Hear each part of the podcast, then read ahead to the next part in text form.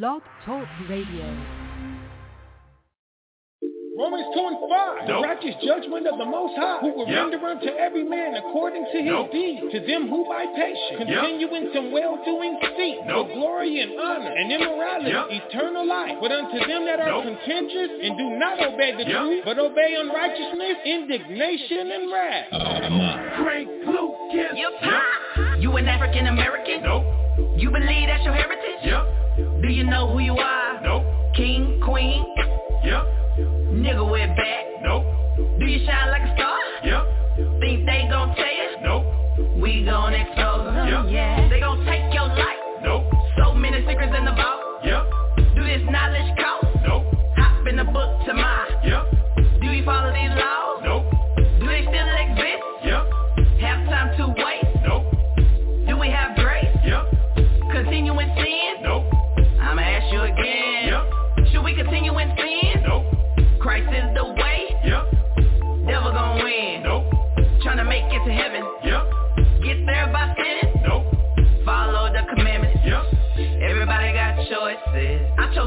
so I keep on trying. Everybody got choices. Choose the right path, and nothing can stop us. Everybody got choices. Righteous life, devil don't like that, nah. Everybody got choices. Choose the right path to save your soul. Never going back. No, no, no. Forward to the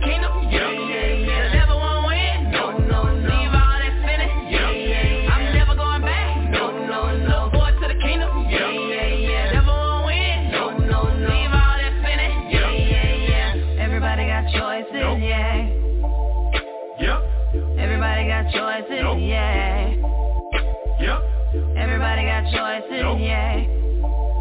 Yep. Yep. Everybody got choices. Nope. Everybody got choices. Yep. Yep. Is it cool to be gay? Nope. Did he make us straight? Yep. Is the most high plan? Nope. You gon' learn today. Yep. Do you understand grace? Nope. Remember Noah's day? Yep. Did more than eight people live? Nope. Will it be the same way? Yep. Is a broad way to heaven? Nope.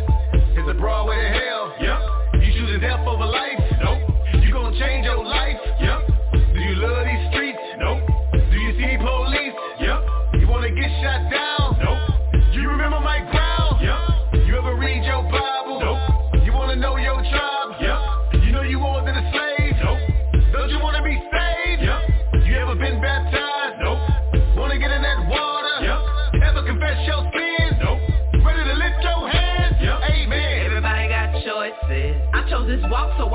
Trying. Everybody got choices. Choose the right path, and nothing can stop us.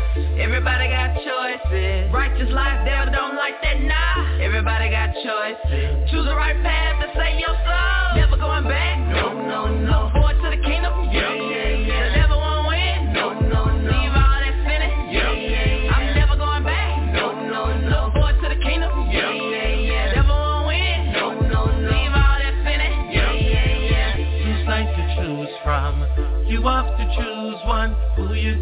Choose the most? I or Satan to choose. Sides to choose from.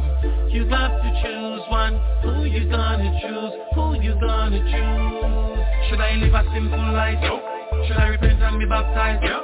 Will Amalek ever be nice? Nope.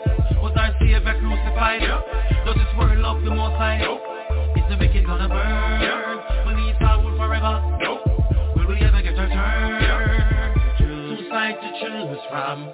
You got to choose one. Who you gonna choose the most? I or Satan.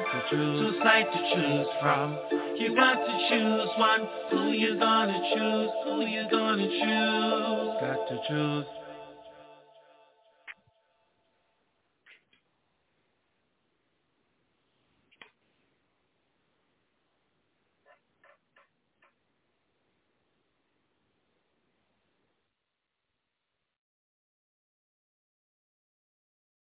All right, all right, all right.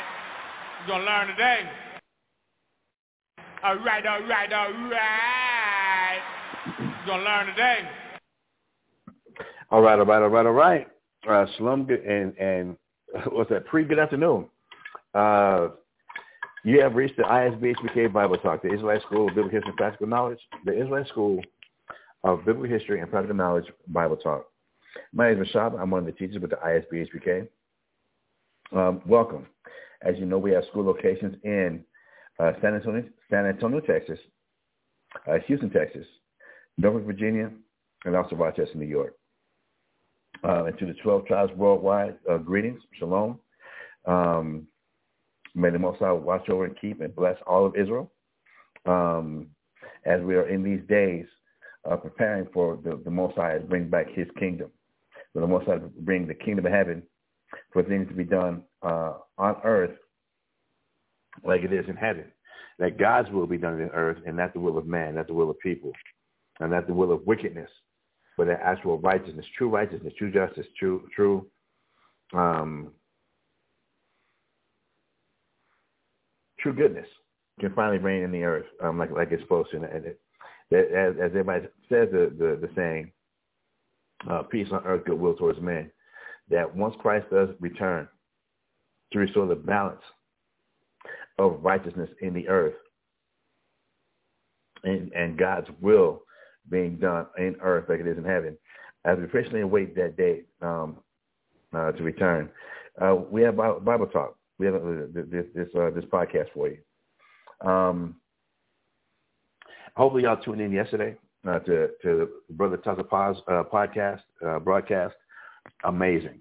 That brother, um, um, that's because he's, he's a good friend of mine. Um, but his teaching is really, really, I, I really do appreciate his teaching. The way he's really, really bringing out the, the reference books um, to really help back up and help solidify a person's understanding and understanding that the Bible is a book of history.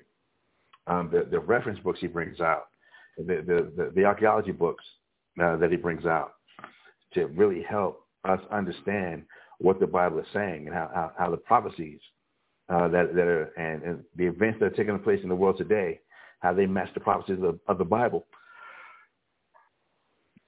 Excuse me, y'all. It, it really is.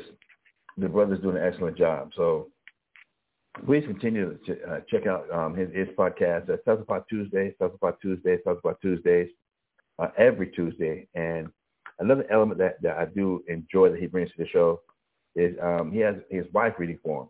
His wife Hasadaya, and she reads for him, and I really like that dynamic. Um, not that she's teaching, not at all in the fact that she's teaching, um, but that she she's helping to read to where it kind of brings in the the uh,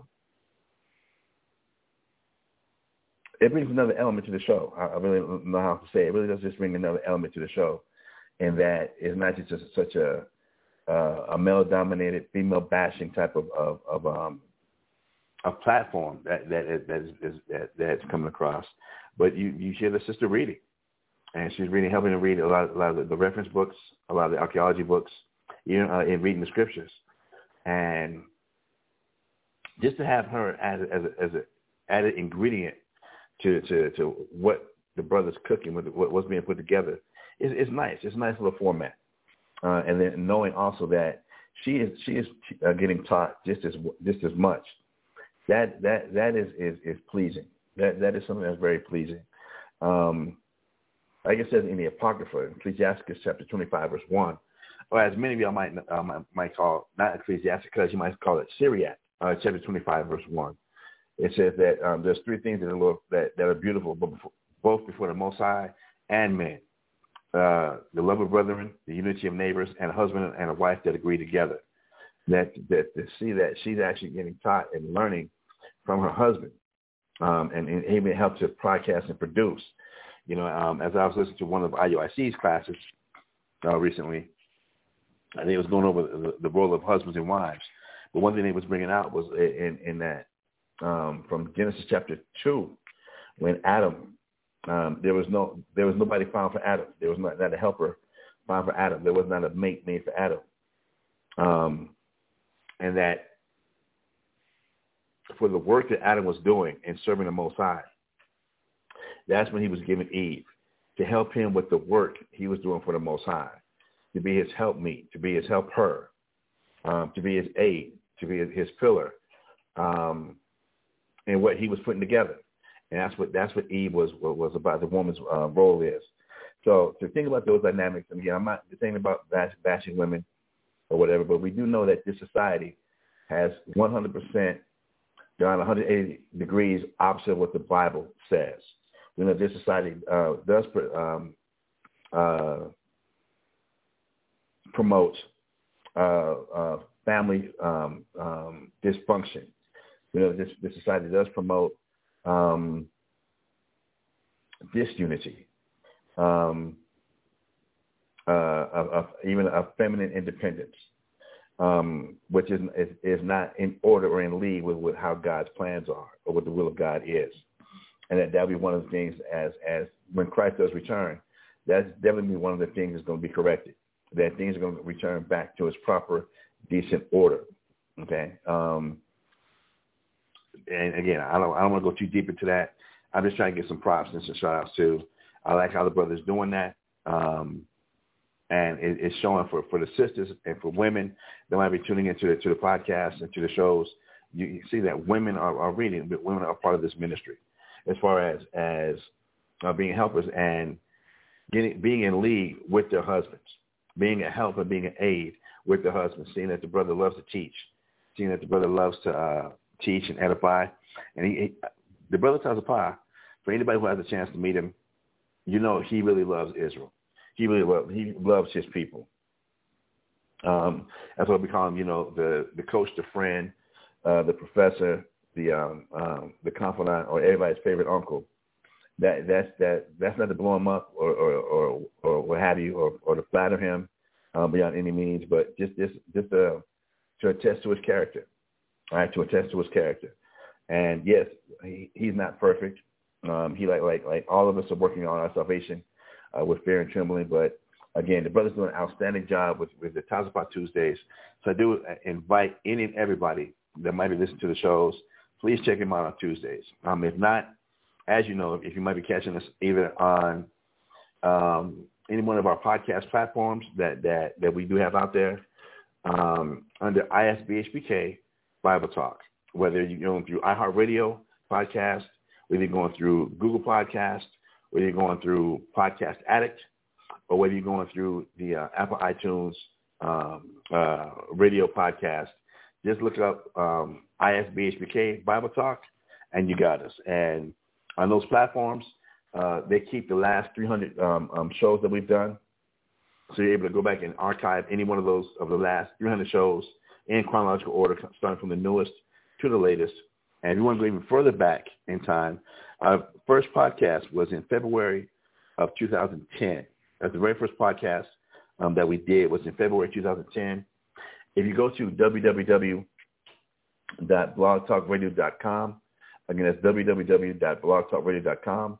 When that website comes up, go uh, go to the search box, type in Mashahba, M-A-S-H-A-H-B-A, and that'll bring you to our Blog Talk uh, Blog Talk Radio uh, page. And on that page, it's got a list of, of the episodes.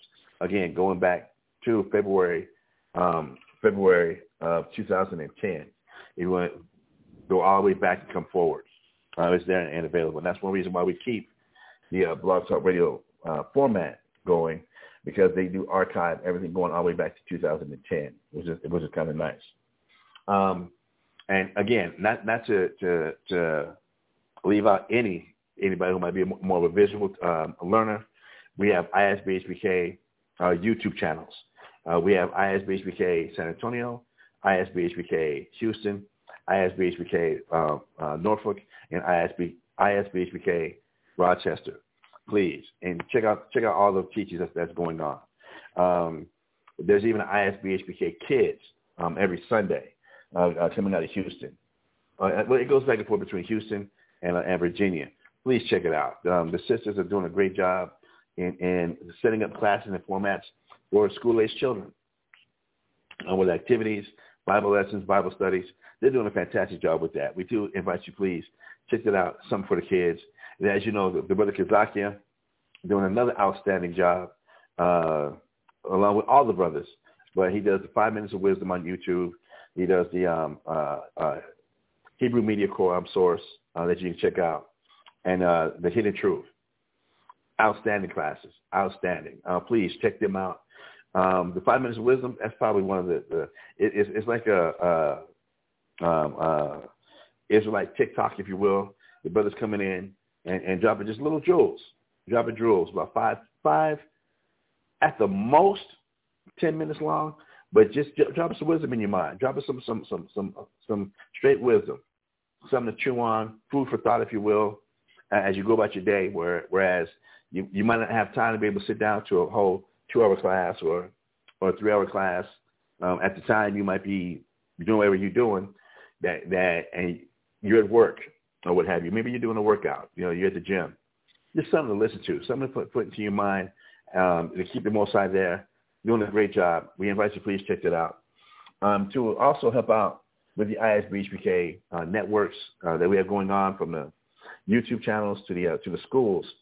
Um, there, there's uh, uh, Israelware, um, Israel on Facebook. Um, go and please check it out. Let me pull that up real quick also while, while I'm here.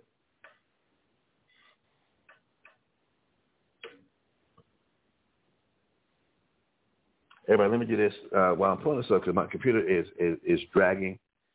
The internet is a little bit slow, and I'm on my new computer, believe it or not. But uh, let me put put up a little intermission music. And I'm doing this doing this also because I just uploaded some of this. So let me put on a little intermission music just for a second while I look this uh, website up.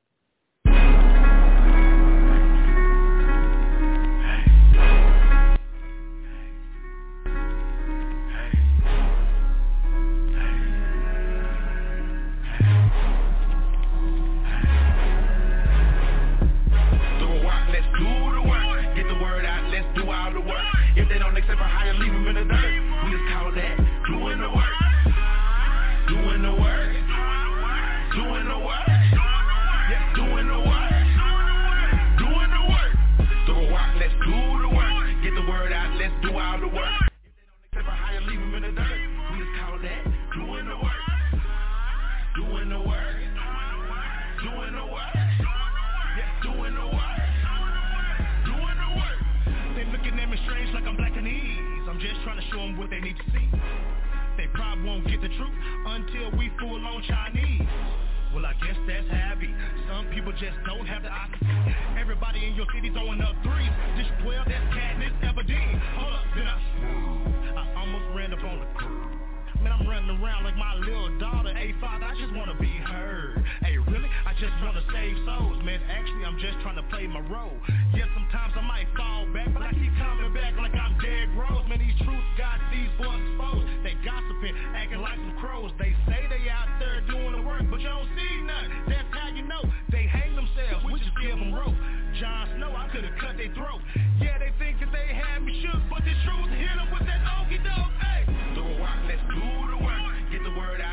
just doing the work. And I just I love some of the music, and some of y'all have have heard this for the past uh, four years. That that's how, how much I've, I've been kind of disconnected from the Hebrew Israelite music. But I'm, I heard that song, and I was like, wow, that that that that's that's a nice little song right there. I'm describing a lot of things, but um, we have a website set up, everybody. There's a website set up, uh, isbhpk.com. That's isbhpk.com. Um, and there they have links to to the, the different business ventures um, that have been established to help promote this work, to help do this work, to help uh, help wake up the 12 us tribes, the nation of Israel. Um, on the website, um, you'll see that they have a link to Chosen Creations. Um, Chosen Creations is dedicated to, to bringing back the beauty of Hebrew Israelite culture. Chosen Creations offers custom engraved jewelry, personalized bronze and decorated um, uh, um, jewelry. If again, if, if, if that's your thing, uh, and you're into they've got some beautiful work.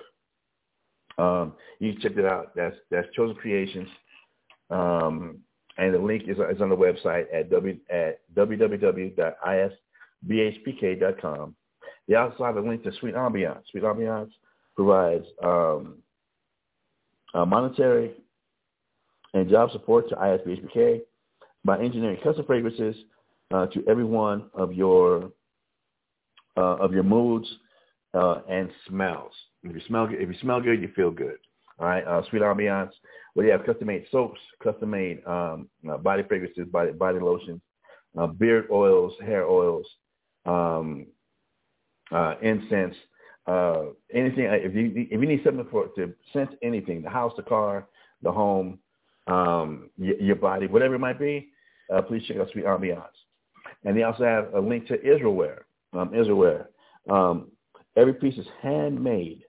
You can request uh, either a custom design or we can create one for you um, based on your color preferences and style. Everything from, I mean, from for men, women, and children, um, from um, the headscarves, headbands, um, to uh, uh, to garments, to dresses, uh, to fringe fans, fringe shirts, fringe t-shirts, um, the robes, uh, you name it, uh, you get it done at Israelware.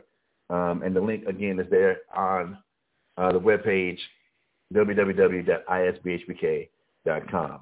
And they also have links to again blogtalkradio.com. Uh, they also have links to uh, the High Holy Days, uh, the classes, the Hebrew Israelite, um, the Hebrew Academy, um, uh, different study aids, classes, the 12 tribe charts, the High Holy Days. Um, it, it's all right there, right? Um, and if you want to donate, again, you can go to isbhpk.com and they have a, a donate key to where they have the, uh, let me pull this up.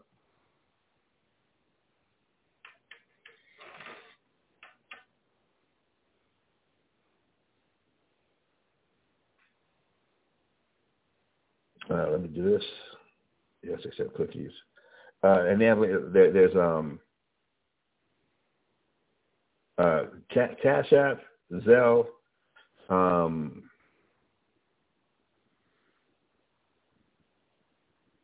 uh, there's a link to, to the um, to the um, Wells Fargo account.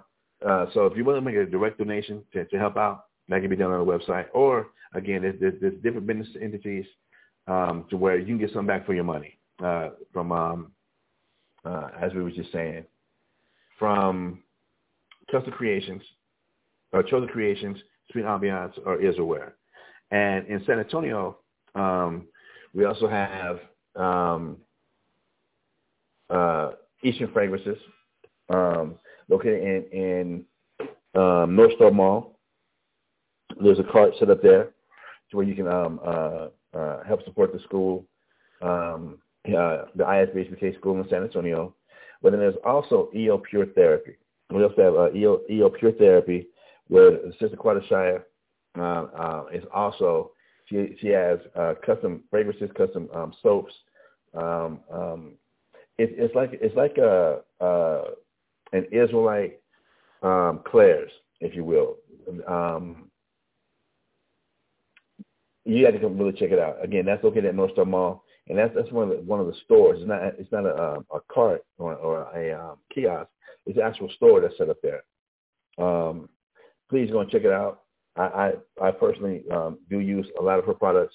Uh, I I just recently just received and got uh, uh, it's hard to see uh, uh, sea moss the sea moss tablets. Right? I got I got a a month supply of sea moss tablets from, from them. Um, again, all your herbal health needs can be uh, uh, uh, taken care of there at, at uh, EO Pure Therapy, right? Uh, EO Pure Therapy, and we also have the um, uh, the Hebrew Israelite Event Center, the EO Pure Therapy Event Center, located uh, upstairs at the at uh, um, at Rolling Oaks Mall, uh, where where you know we, we held uh, uh, just more recently some of the Hanukkah celebrations. Um, and then it being open to all Israelites, that even um, GOCC has um, uh, Sabbath service there on Saturdays. Uh, we'd like to join join them there, if not join them with the ISB HPK.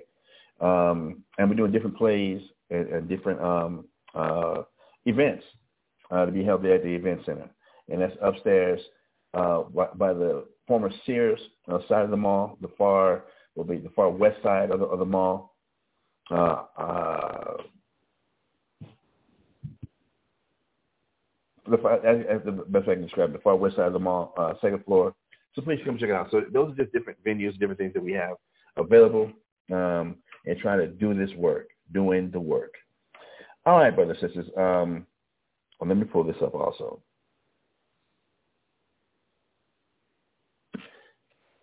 As everybody can see the, the title of the show, um, it, it's part part five, part four, part five of uh, Saviors deliver Saviors saviors, deliverers. Um, let me pull it up. I'm, I'm tripping. I got it right here. I'm going to look at it. Is there something? Saviors, deliverers, and judges of the Israelites. Um, and it says part four. Part five. It should be part five. I got to correct it in, in, in, the, uh, in editing. we started this two days ago on, on Monday. Um, and really trying to trying to come and show how if we're going to deal with salvation, if we're dealing with the topic of salvation, biblical salvation, that we have to we have to understand what the Old Testament talks about and what the, the, the Old Testament refers to as salvation. When we go back and we check out what the Old Testament says and describes as salvation, that the image that we've been given, was the philosophy that we've been given in this modern day society that we live in, uh, from the age of conquest, from the, from the time of um, Europeans arriving here in the Americas and bringing their religion, their doctrines, their government, their philosophy, and their way of doing things, that our concept of salvation that we was that was forced upon us by the colonizers is not equivalent or equal to biblical salvation. Our concept of, of what we think it means to be saved, because you have a lot of people that will, you can ask them that, that are avid churchgoers, uh, whether it be the Baptist church, the Catholic church, the Methodist church, the Episcopalian church, um, religion period, that a question that they will ask and, and refer to one another in is, um, how long have you been saved? Or they'll say some, something to the effect of, are you saved? And just in the notion of believing that, yes, I'm saved, that doesn't match biblical salvation. Um, and again, if you consider from the age of conquest, from when the Europeans first got here, whether it was with the Pilgrims, uh, bringing their, their, their philosophy and their religion, or if it, it was the um, um, uh, conquistadors or the Portuguese, um, uh, bringing bringing everything from from Catholicism to uh, uh, Methodist, Episcopalian, uh, uh, Mormon, uh, Seventh Day Adventist, Jehovah Witnesses, whatever it might be. Yeah, from that perspective, that angle, our concept of, of being saved it has nothing to do with what the Bible actually refers to as being saved. And a lot of us are under that that misconception and that lie that we're already saved. And again, that does not match biblical salvation. And I, and this is where I know it can get crunchy.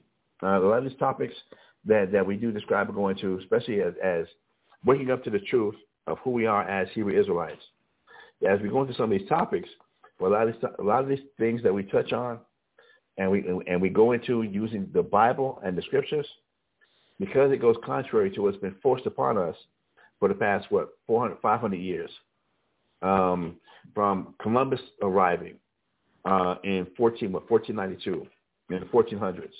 We're now living in the year 2023. Uh, so that's what 14, 15, 16, 17, 18, 19, 20 going over over 600 years, going on 600 years of being of, of 600 years, brothers and sisters, of being taught and being forced to to deal with Catholicism or or um, the religion of the colonizers.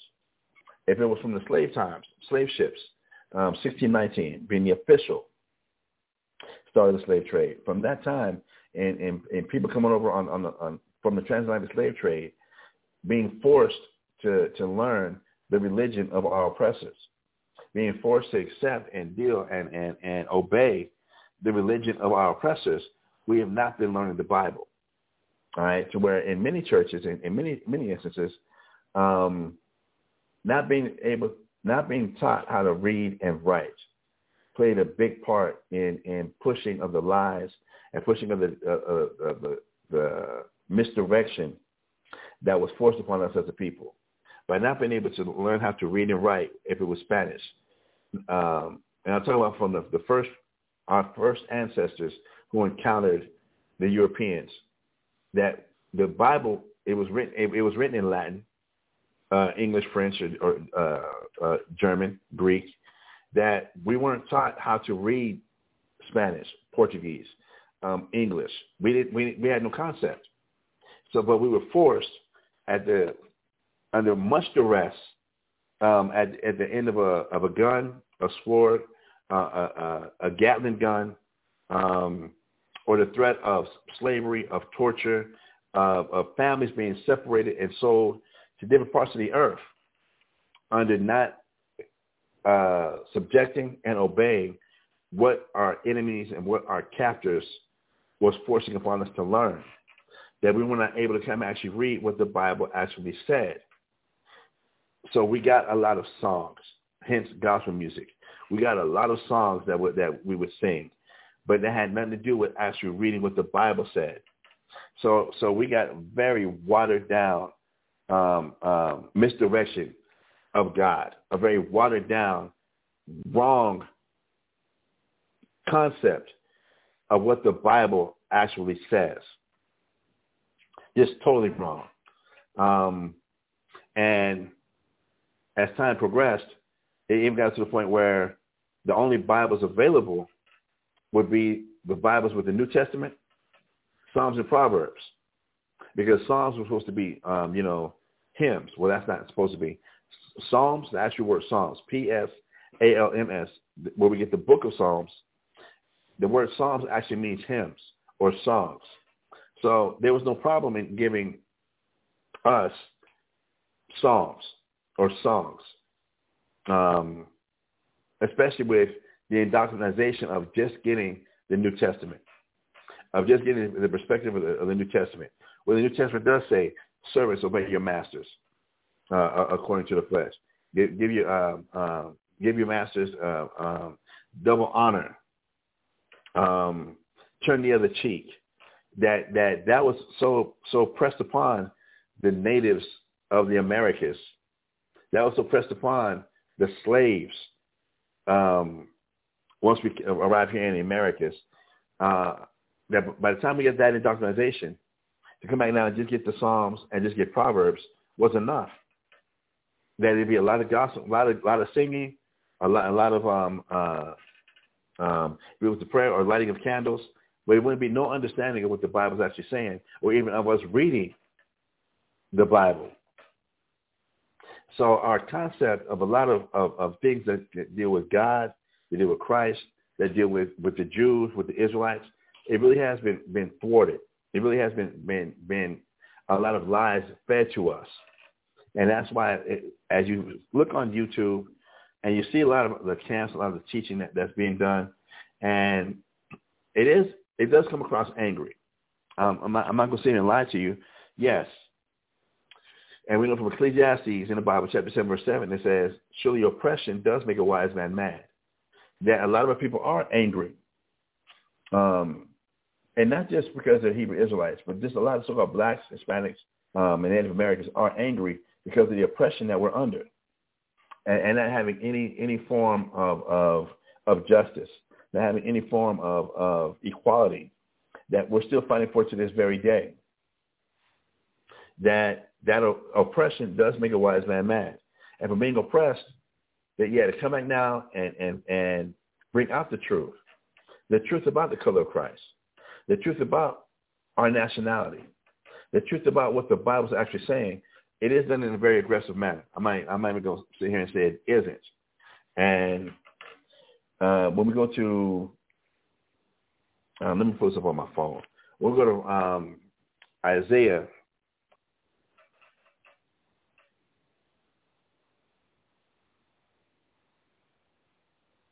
One second, y'all. Um,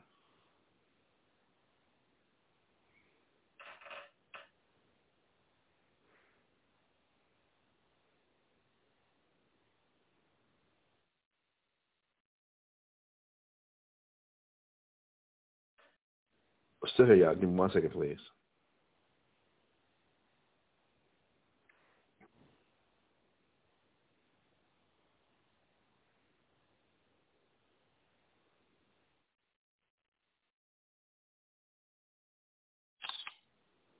I guess I'm not gonna go there. Uh,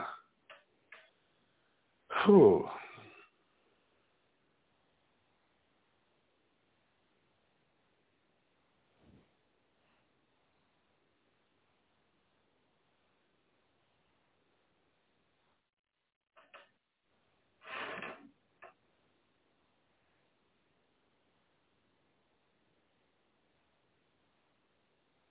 When, everybody goes, because my Bible, not my electronics says I'm going to open up.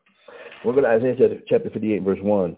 It does read um, that it says to, to, to shake the hand and to exalt the voice and let our people know the transgressions. That in that those instructions that it does say exalt the hand, um, shake the hand and exalt the voice. Um, ring the alarm. Let our people know the, the, the transgression they're committing. When we come back and we read Rome, Revelation chapter 18 verse 4, the book of Revelation chapter 18 verse 4, it tells us to come out of my people, um, referring to come out of Babylon the Great, um, which is which is where the battle of Armageddon, the final battle between good and evil, is going to be fought, um, and that that is um, described as being this place called America. All right, it says, um, so Revelation 18 verse 4 says, come out of my people, that you be not partakers of her sins, and that you receive not of her plagues. That, that there's a lot of sins committed here in America, uh, regardless of America uh, putting on their money in God we trust. Um, it, um, um, in total hypocrisy of the statement that um, America is a God-fearing place, when in all re- actual reality, that every one of God's commandments is broken here in America freely, even with the, the freedom of religion. Um, that that goes directly against thou shalt have no other gods before me. Um, and then don't take the name of the Lord, the Lord that God in vain. To put in God we trust on the money. Um, in the court system, they have a person sworn on the Bible, but they put the Bible away, and now everybody's going to be judged according to the, the Constitution of either the, the, the country or the state uh, jurisdiction that you live in. That goes against what the Bible says.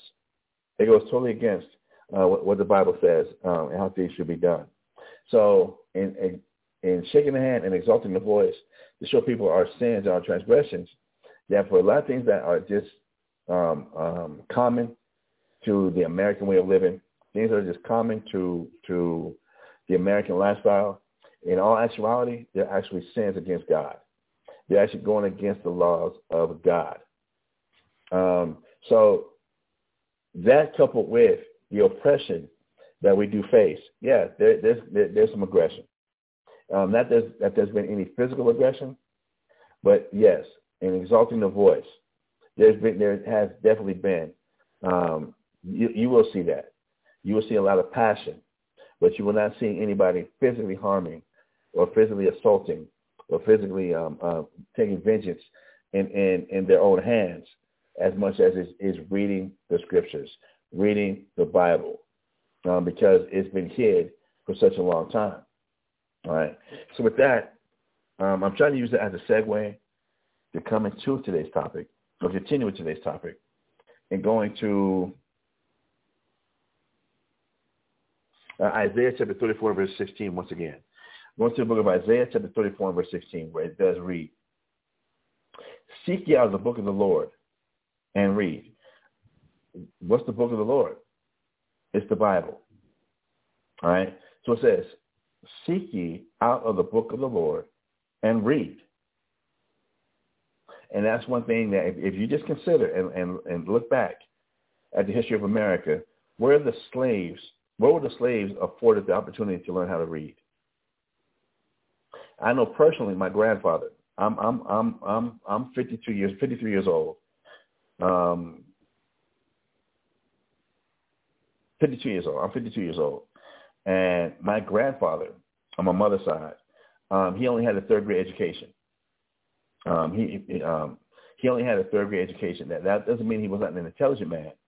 Uh, the man um, uh, bought houses, um, father's six great kids, um, um, was a great man. But as, as far as education, he only had a third grade education. That's as far as he was able to, to, to further his academic education because um, he was a sharecropper. He was the son of a sharecropper, son of a slave. Uh, this been on my mother's side. So the opportunity to actually learn how to read and write, that's really kind of fairly new, brothers and sisters. If you consider the the 500 years of occupation of the Americas, um, the 40 years of us being oppressed and brought to the Americas on the slave ships, um, from those origins up until when? The 1960s? of now it, black people being learning how to actually read and, and work on comprehension. That's that's new. Before before that time, if if, if a white person was caught teaching a slave or a Native American or, or so-called Native American or Hispanic how to actually read, that could be almost under the penalty of death.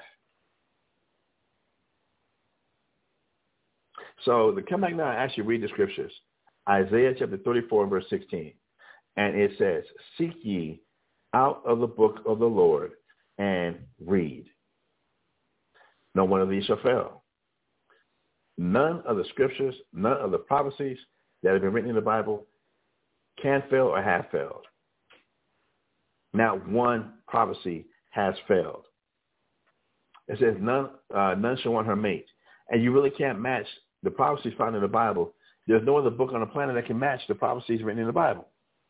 Whether it's the, the, the, the Quran, whether it is the Constitution, whether it's um, uh, Oprah's book club or, or what have you. There is no other book you can match with the Bible that will match the Bible prophecies and, and, and, and, and describing what's going to happen, what, what is happening, what has happened to the Hebrew Israelites. There's no other book that compare to it or that you can match with it.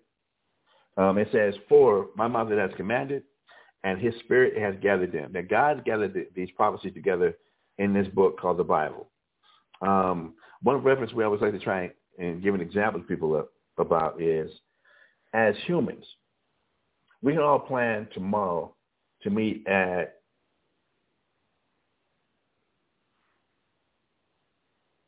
uh, 44th and Broadway in, in, in, New York City, Times Square. We can all uh, say yes.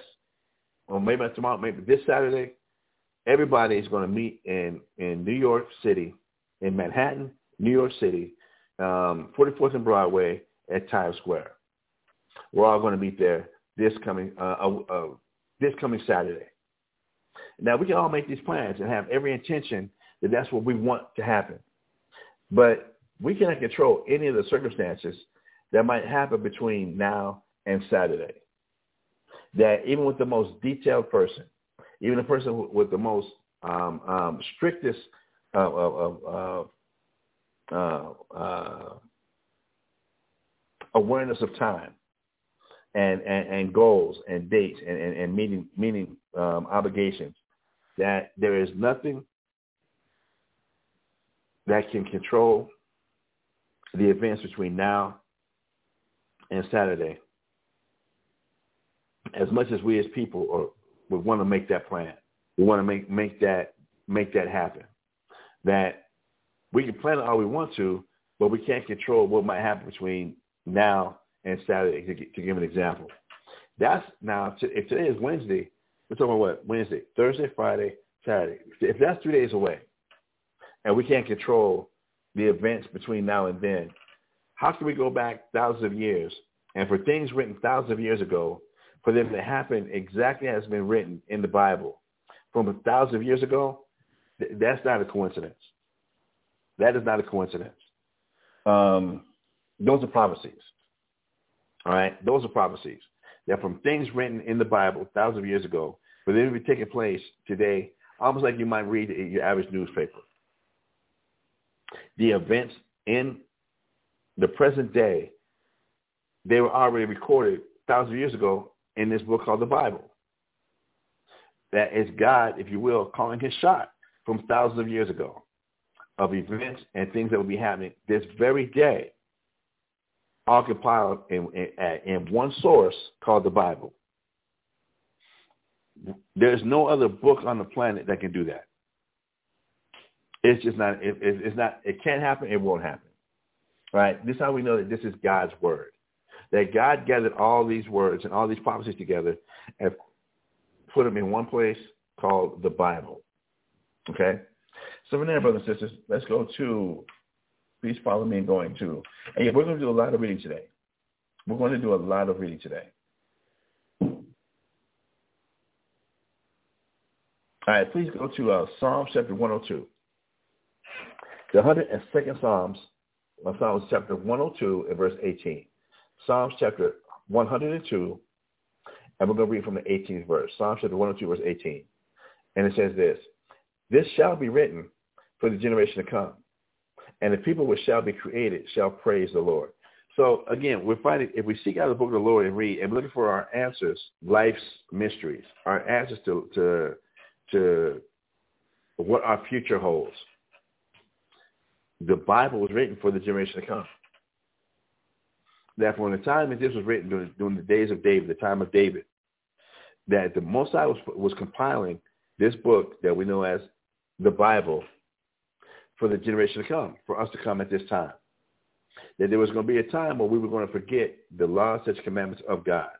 There was going to be a time that we had forgotten who we are, that we are the Israelites, that we've forgotten true righteousness, and that we, we would follow our enemies and worship their gods, worship their um, their ideals, and, and be a part of their society, and forgetting our own culture, forgetting the laws, statutes, commandments, and righteousness and ways of God. But a book of remembrance, the Bible was written. And again, this was Psalms, the 102nd Psalms, verse 18 tells us, reading it again. This shall be written, talk about the Bible. This shall be written for the generation to come. We are, we're in that generation now. We're those people now that we can actually now come back and we're at a point in time in history we can actually now read the Bible as Hebrew Israelites. Not reading the Bible under the, the indoctrination of being um, Catholics, under the indoctrination of being Baptists, under the, the, the, the, the indoctrination of being Seventh-day Adventists, Jehovah Witnesses, um, uh, of, of, being uh, Mormons, Methodists, Episcopalians, non-denominational. We're at a point in time now where in us we're now actually returning to the truth of our identity, the truth of our nationality, and now we can read it from its true perspective. We can read it from that and understand that the Bible was written by Hebrew Israelites to Hebrew Israelites about Hebrew Israelites. We're now at a point in time in history where now all this can now come together. We can now understand. For what purpose? Well, again, in Psalm chapter 102, verse 18, it tells us, this shall be written for the generation to come, and the people which shall be created shall praise the Lord. Then now we can actually praise God truly. We can praise God the correct way. Because now we can match the prophecies of the Bible with the history of the world. And now when we praise God, it's not just getting together and singing some songs, singing some type of gospel song, whether it's uh, a modern day hip hop, um, uh, modern day hip hop gospel, or your old time um, Southern uh, uh, uh spirituals uh, gospel, almost type of blues type gospel, if you will. That no, now it's not being done in, in that type of fashion. Then now we actually, in matching the prophecies of the Bible with world history, we can see the Word of God, how much more truer God's Word really is. We can really believe in the Bible that much more. Because we can see that things God prophesied said was going to happen, we see them and we're living them take place every single day as Hebrew Israelites.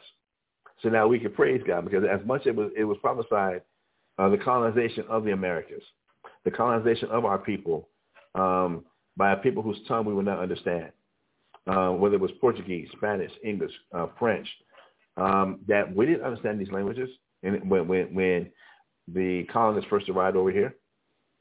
These languages were forced upon us, as well as the education, as well as the lies, as well as their holidays.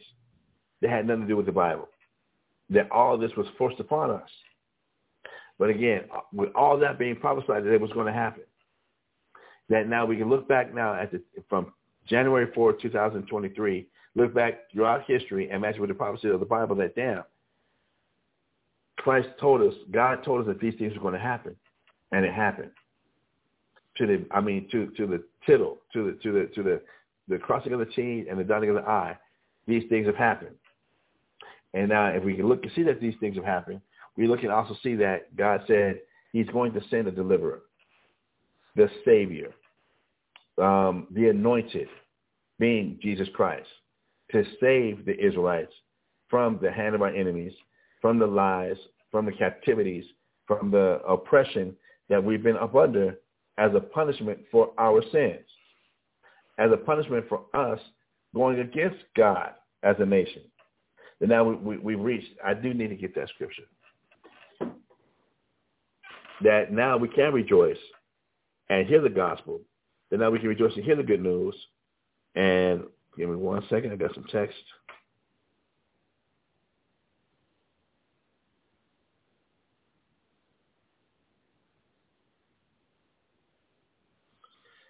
Whew, this technology off. All right. Um, all right. All right, uh, Becky. Oh, man, I forgot that, y'all. I'm sorry.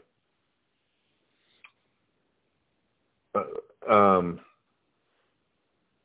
going to the book of Isaiah. Again, going to the book of Isaiah.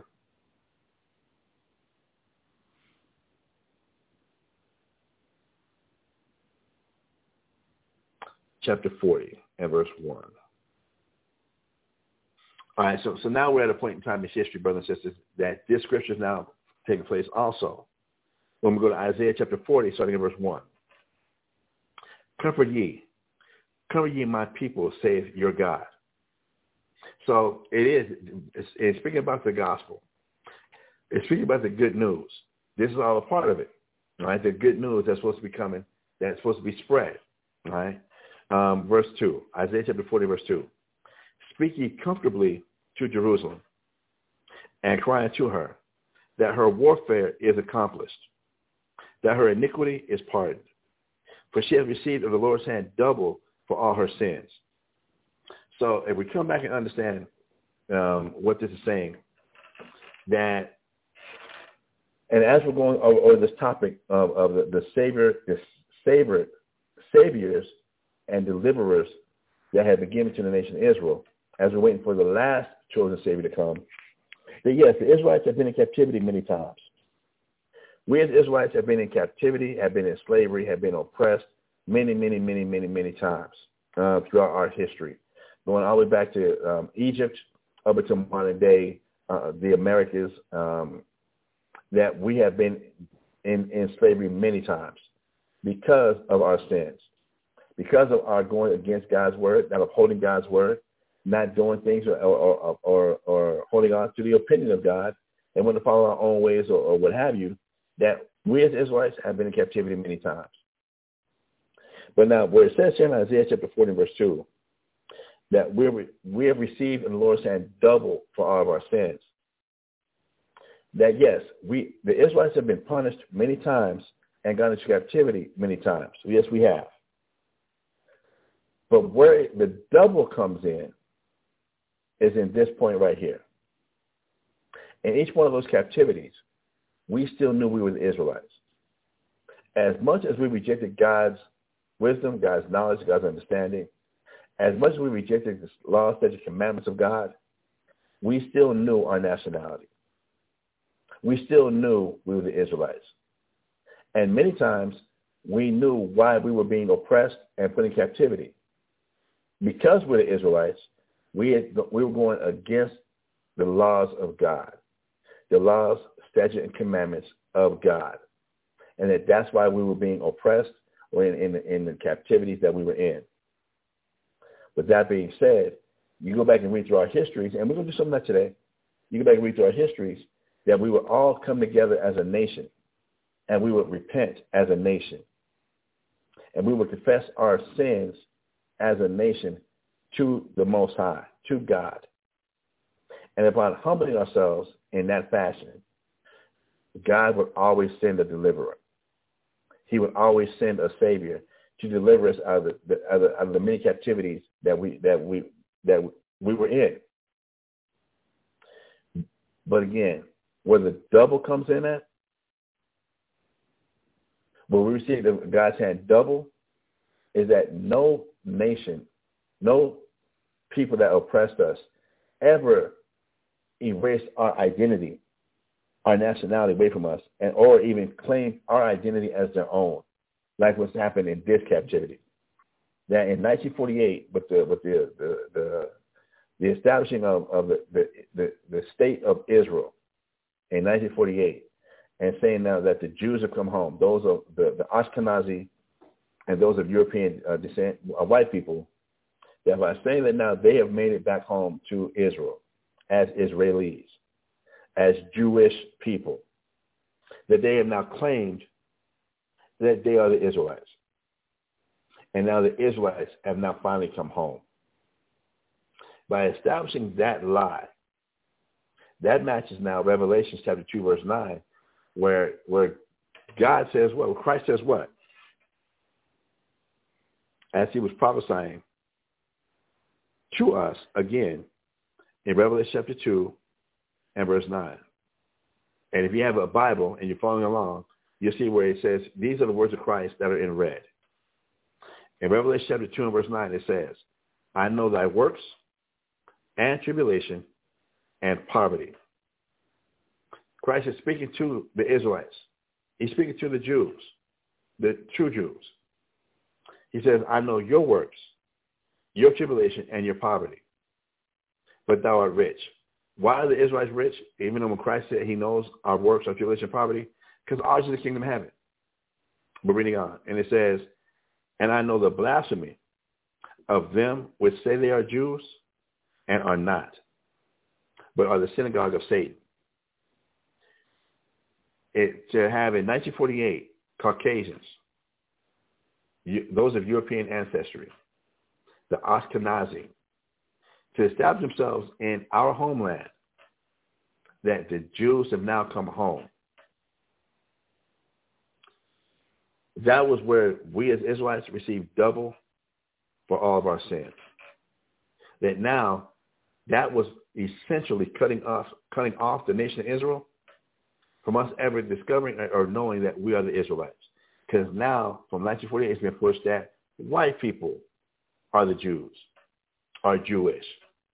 White people are Israelis.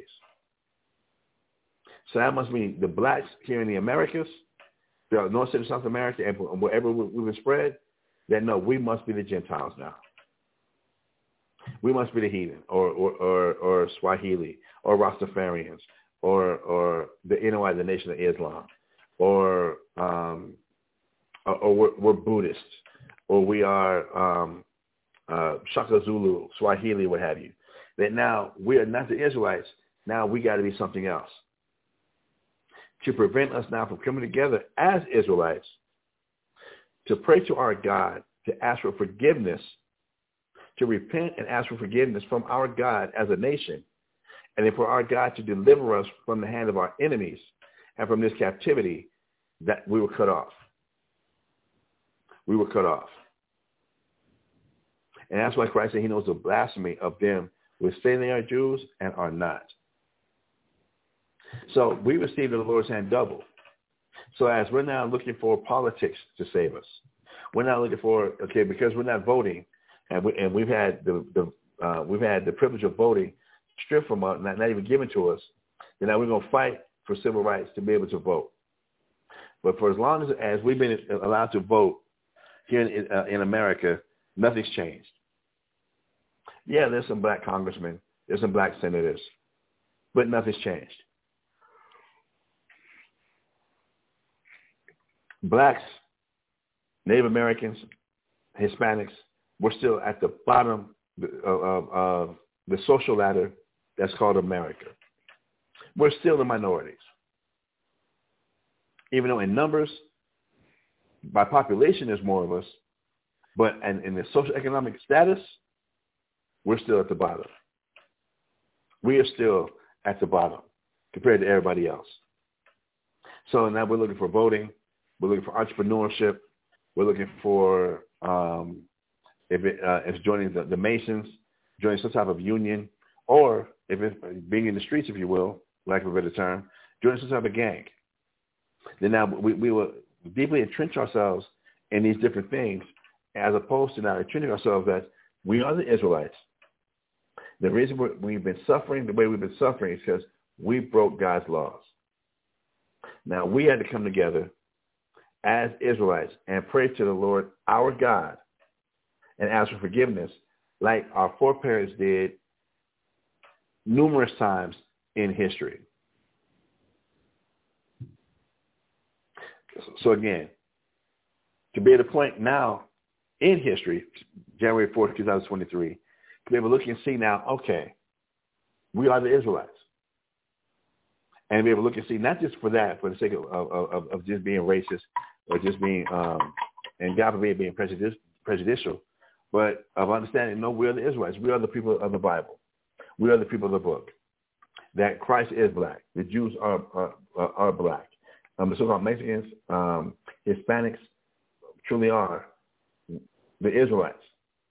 And that, yes, the Israelites have been scattered throughout every nation on the planet Earth.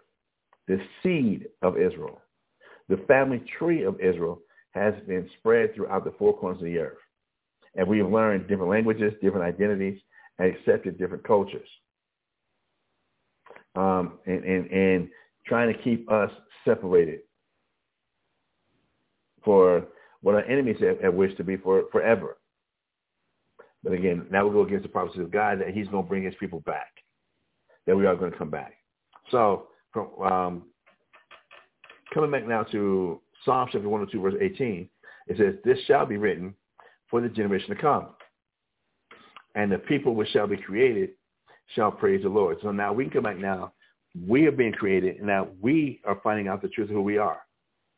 And, and now we can match the Bible as a history book to the prophecies of the Bible, match the, the, the prophecy of the Bible with world history events and things that have happened in history. We can now match these things and give God even that much more praise.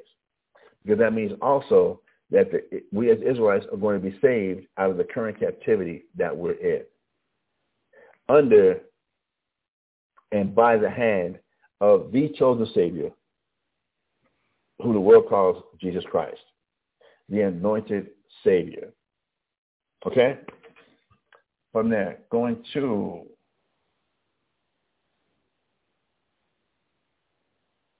Job, the book of Job. Uh, uh, in the Old Testament, uh, right, was that right before Psalms? Uh, the book of Job, chapter 8, verse 8. The book of Psalms, uh, Job, I'm sorry, the book of Job, chapter 8, verse 8. And this is what it reads here. It says, For inquire, I pray thee, of the former age, and prepare thyself to the search of their fathers. So another instruction we're getting from the Old Testament now, what, what we call the Old Testament really is all just is, is is one Bible now. But what we're getting from the Old Testament is telling us what to inquire, I pray thee, of the former age, and prepare thyself to the search of their fathers. And it's just ironic how the Bible is telling us to uh, to inquire about the former age and to search for their fathers, the fathers of the Israelites. It's the, this is the instructions of the Bible. But yet you, you can see how whenever minorities, whenever the so-called Negroes, West Indians, Puerto Ricans, Haitians, Dominicans, or Cubans, North American Indians, Seminole Indians, Argentinians, Chile, Brazilians, Colombians, so-called uh, uh, Panamanians, so-called Mexicans, then when we try and, and delve into our history beyond the age of conquest, uh, or, or if we bring up the um, uh, the atrocities that have been committed against to us from the arrival of Europeans to the Americas that is, is, is impressed upon us to let the past be the past, to let it go. That those were things that was done hundreds of years ago, and now we're living in the modern time, the modern age, that we should live in the here and now, and let's just all get along. Why bring up the past? Why bring up those ugly things? Um, why bring up that, that critical race that, that's going to make Europeans feel bad about what their ancestors, how they colonized, how they treated, how they abused, how they um, um, uh, killed by genocide, infanticide, um, straight up just murder um, minorities all around the world. Let's not bring that up. Let's just live in the day. Let's just get along today. But it's ironic how there can still be a July 4th, a remembrance of Independence Day from 1776. Now, when America got its independence from England in 1776, what were blacks, Hispanics, and so-called Native Americans, if not being forced on the Trail of Tears, if not, not being forced on reservations, if not being forced to learn Catholicism, if not being forced to go to Indian schools um, throughout the Southwest, um, to erase their culture, to erase their connection with one another. that in 1776, when America got its Americans got their freedom, we weren't given freedom. Technically, it wasn't until Juneteenth, 1865, almost 90 years later, that so-called blacks of the Confederacy, only the Confederacy, not of the North, but only the Confederacy, were given emancipation. Some 90 years later, just to have right after the, the Emancipation Proclamation, just to come right right with the Thirteenth Amendment. I, I do want to get that. Let me get that real quick.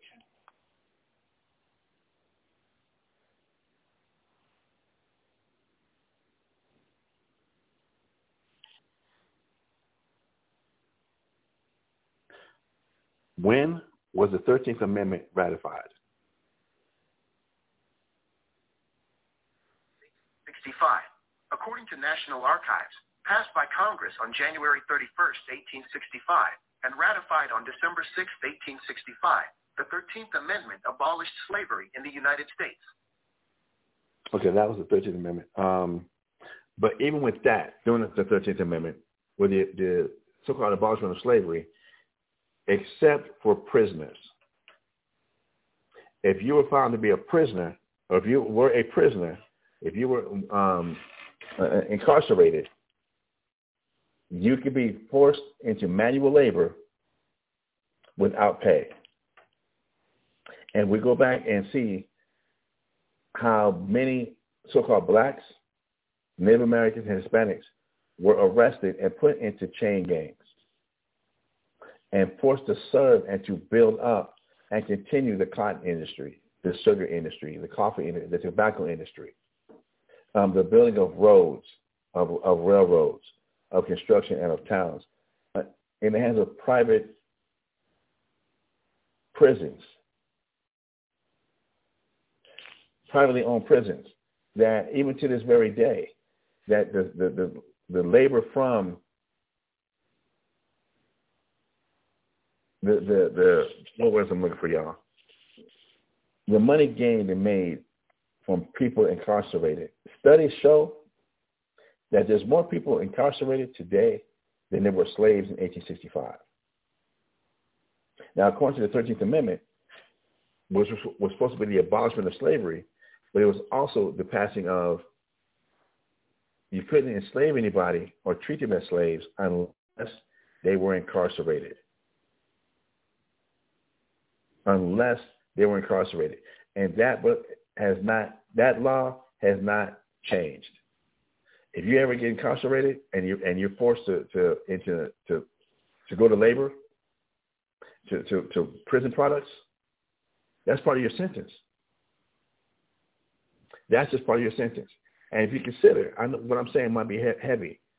There's more people incarcerated today, and there's more blacks, minorities incarcerated today in modern America, 2022, 2023, than there were slaves in 1865.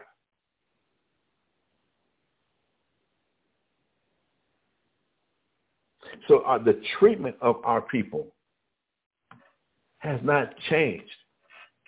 That's why, you know, to be stopped by, by a police officer, by a sheriff, by a deputy, by, by a so-called peace officer, a policeman, if they find a young black man in his 20s and he's never been arrested, that, they, they, that that's a shock and, and disbelief. That is shock and disbelief. To be a so-called Mexican, a so-called Native American, to, how dare you make to the age of 30 and you've never been arrested? Your record is clean. That's damn near impossible. That is damn near impossible.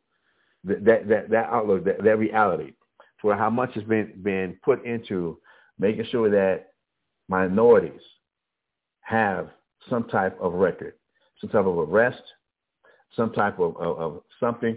That's why they always, you know, can, can stop you from not having an, an ID. And the smallest of, of, of infractions, the smallest of things that are not even illegal, but it's just an excuse to get you fingerprinted and to get you locked up and start a record on you. Is at all-time highs. Hence the Black Lives Matter movement. But now, coming back to Job chapter 8, verse 8. It says, For inquire, I pray thee, of the former age, and prepare thyself to the search of their fathers. Why? Why should we prepare ourselves to the search of their fathers? Verse 9. For we are but of yesterday, and know nothing, because our days upon earth are as a shadow. Verse, verse 10. Shall not they teach thee, and tell thee, and utter words out of their heart? Yes. This is why we should prepare ourselves to the search of our fathers. How are things supposed to be done? What's the original thing supposed to be done? Where did we go wrong? Where did we go astray? Where did things start to go? What, what happened that we ended up like this? Well, we got to go search for our fathers, Abraham, Isaac, and Jacob. We have to, we have to inquire of the former age. Not just accept, well, this is, with this in 2023, just accept how things are today. Again, that whole concept goes against what the Bible's saying. That's why the Bible says what it's saying. All right? From there, brothers and sisters, let's go to Deuteronomy chapter 7. Let's go to Deuteronomy chapter 7. I'm sorry, chapter 32 and verse 7. Forgive me. We're going to go to Deuteronomy chapter 32 and verse 7. Deuteronomy chapter 32 and verse 7. And this is what it reads here. Deuteronomy chapter 32 verse 7. Remember the days of old. Consider the years of many generations. So it says what? Remember the days of old.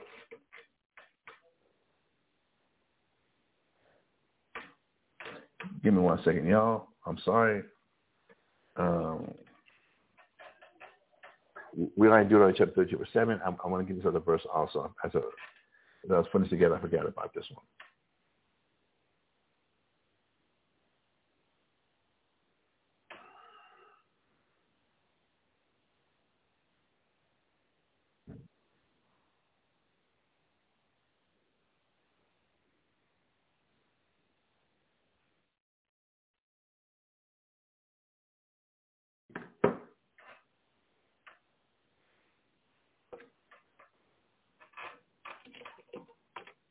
Book of Remembrance. Remember, A-N-C-E.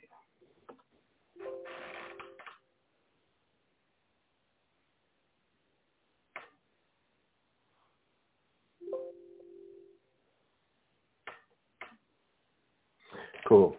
So how is it we're supposed to remember? Right. In Deuteronomy chapter 13, verse 7, it says, remember the days of old Consider the years of many generations. Ask thy father, and he will show thee. Thy elders, and they will tell thee. So, again, we're being instructed, and this is the fifth book of the Bible, Deuteronomy. We're being instructed from this time to remember the days of old, to consider the years of many generations. Well, how did God propose that we were supposed to remember the days of old?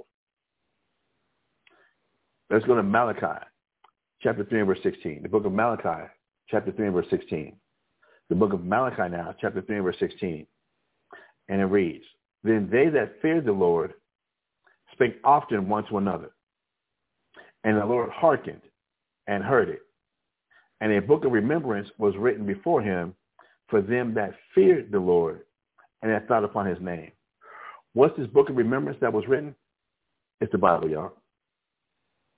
It's the records of the Israelites for us to remember that before this, all we had was the book of the law, was the Torah. Before Malachi 3.16, all the Israelites had was the Torah.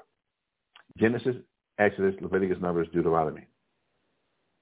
The first five books, the Torah. That's all we had. But here now in Malachi, the third chapter, verse 16, is, is, is letting us know that it, it got to a point in time that a book of remembrance was now written for those that feared the Lord and thought upon his name. Again, the, the book of remembrance was a continuation of the Bible. So we can remember how things are supposed to be. Remember who we are. Remember God's works, God's God, God's um, uh, words. That book, that that book of remembrance, being the Bible, the Old Testament, the Apocrypha, and then eventually the New Testament. That all these things were written for the generation to come. Now from there, let's go to Romans chapter 15. Ah.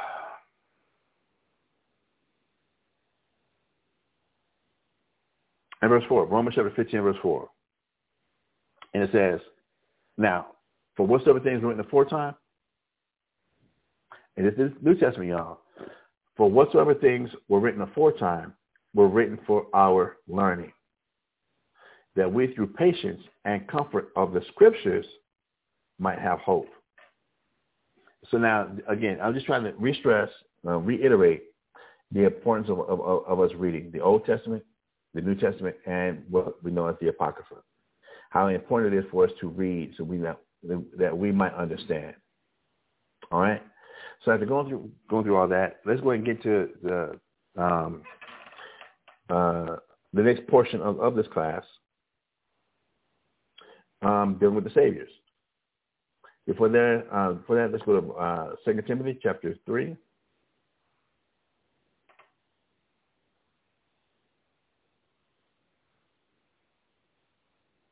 And verse 15. 2 Timothy chapter 3, verse 15. And again it reads, And that from a child thou hast known the Holy Scriptures, which are able to make thee wise unto salvation, through faith which is in Jesus Christ. And again, I'm, I'm, loving the scripture. This is my anchor scripture that I'm, I'm hinging everything on right here um, as I'm going through this series, that we're supposed to know the Holy Scriptures, which are able to make us wise unto salvation. That if we go back and we look throughout history and we match world history with the prophecies of the Bible, that that will give us wisdom about salvation what should we what should we be investing into to uh, obtain God's salvation? What is God's salvation? If we don't know the scriptures and we don't read, we will never have a clue or understanding. And then, like from the second part of the scripture, then we won't have faith in Christ Jesus. Again, the little interpretation of Christ Jesus is Christ coming from the Greek word, the Greek word Christos, which means anointed, and Jesus meaning Savior. That if we don't know the scriptures, then we won't have the wisdom of what God's salvation really is, and then we truly won't have faith in the anointed Savior. We won't have faith in God's anointed, chosen Savior who the world calls Jesus Christ. It's impossible. It's impossible. You, it, it won't be there. You, you will say the words Jesus Christ, but actually have faith in His works, faith in in in, in doing things the way Jesus, WWJD. It won't it won't be there for people because we don't have not been taught or won't submit to understanding what the Old Testament says, along with the understanding and edification of the New Testament particularly when it comes to the topic or the idea of being saved. The topic of the idea of being of, of, of receiving God's salvation. So it's important that we do know the scriptures. It's important that we do study. It's important that we do read the Holy Scriptures, the quote unquote Old Testament, and see that in times of old, what was salvation? What does salvation mean to the people in the times of old? What does salvation mean to the people in, in the Old Testament? And to who was salvation given to in the Old Testament? So now we might have an understanding about what Jesus Christ, who the world calls Jesus Christ, uh, get a better understanding of what his salvation really is.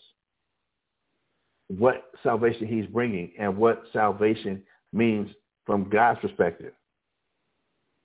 Hence the title of the show, biblical salvation. All right.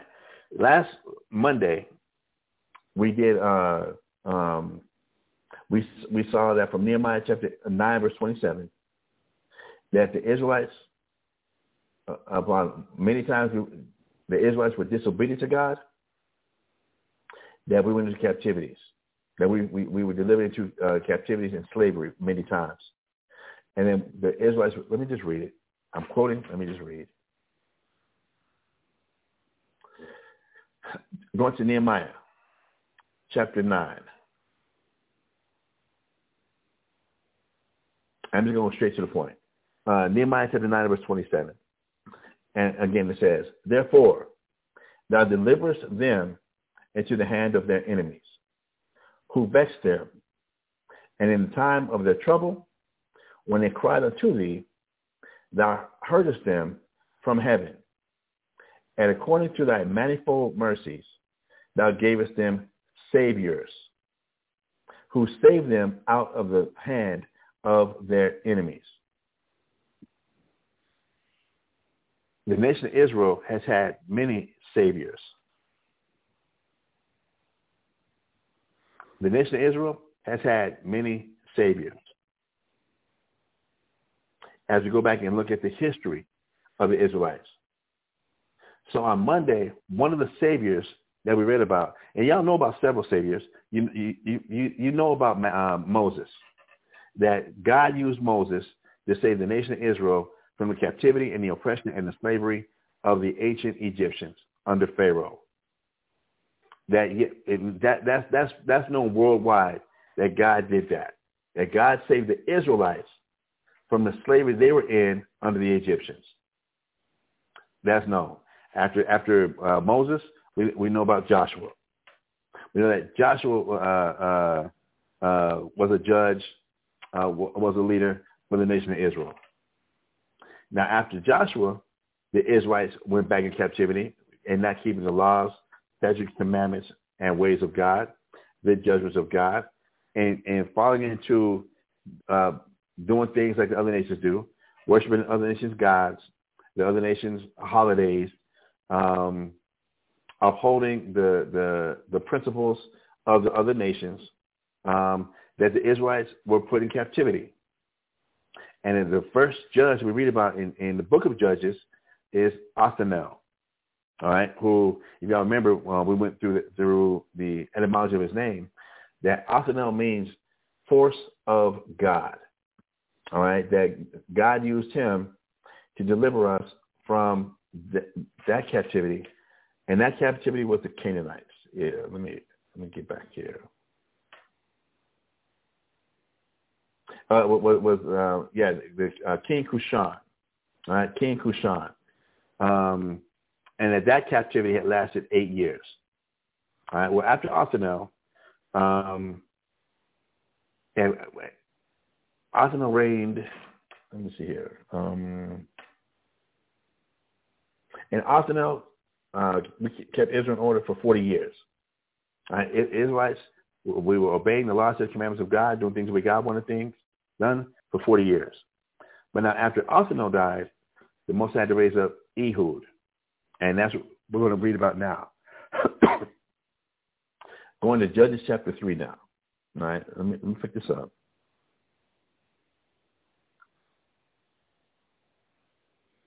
Um, I can let this this go. Uh, Devin Human Josephus, we're going to read that. Um,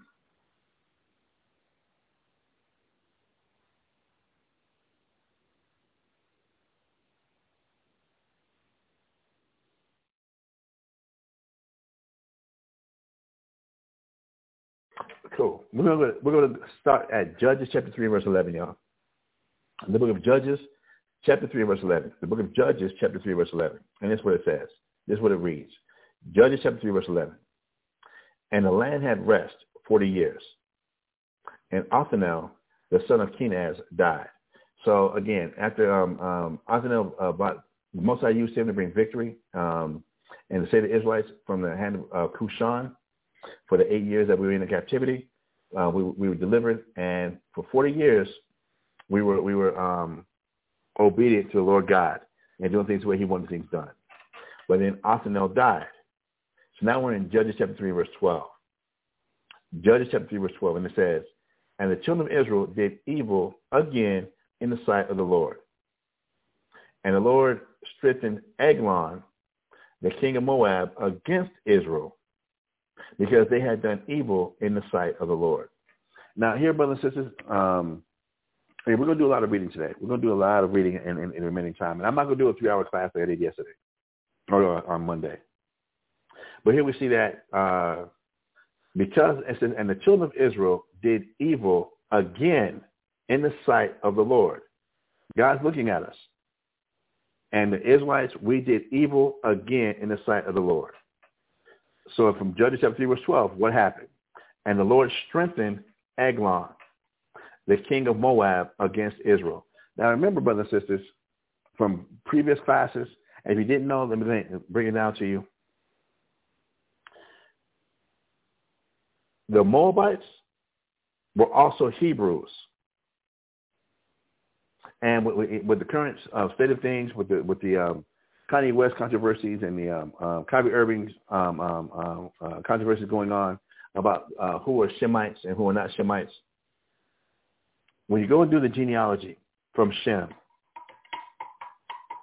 I hope I'm not jumping too much and, and, and jumping everybody's mind. And the reason I'm saying, because I know that we're doing some reading that people have never read. You, you, you, you people don't read, so a lot of this is, is new and, and mind-boggling and mind-blowing. But remember, the Moabites. Let, let me let me let me let me get this here. Moabites are also Hebrews, and I know this is, going to be mind-blowing, mind-boggling for a lot of people. When when Hebrew Israelites say that we're Hebrew Israelites, it's with the understanding that in stating that we're Hebrew Israelites, not the black Hebrew Israelites, but in, in understanding who we are, the Hebrew Israelites that Hebrew is our original language. Right? Hebrew is our original language. And Israelites is our family. Okay?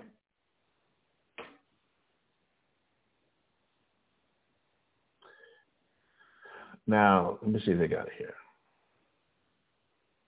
Let me see if I can find a little short definition.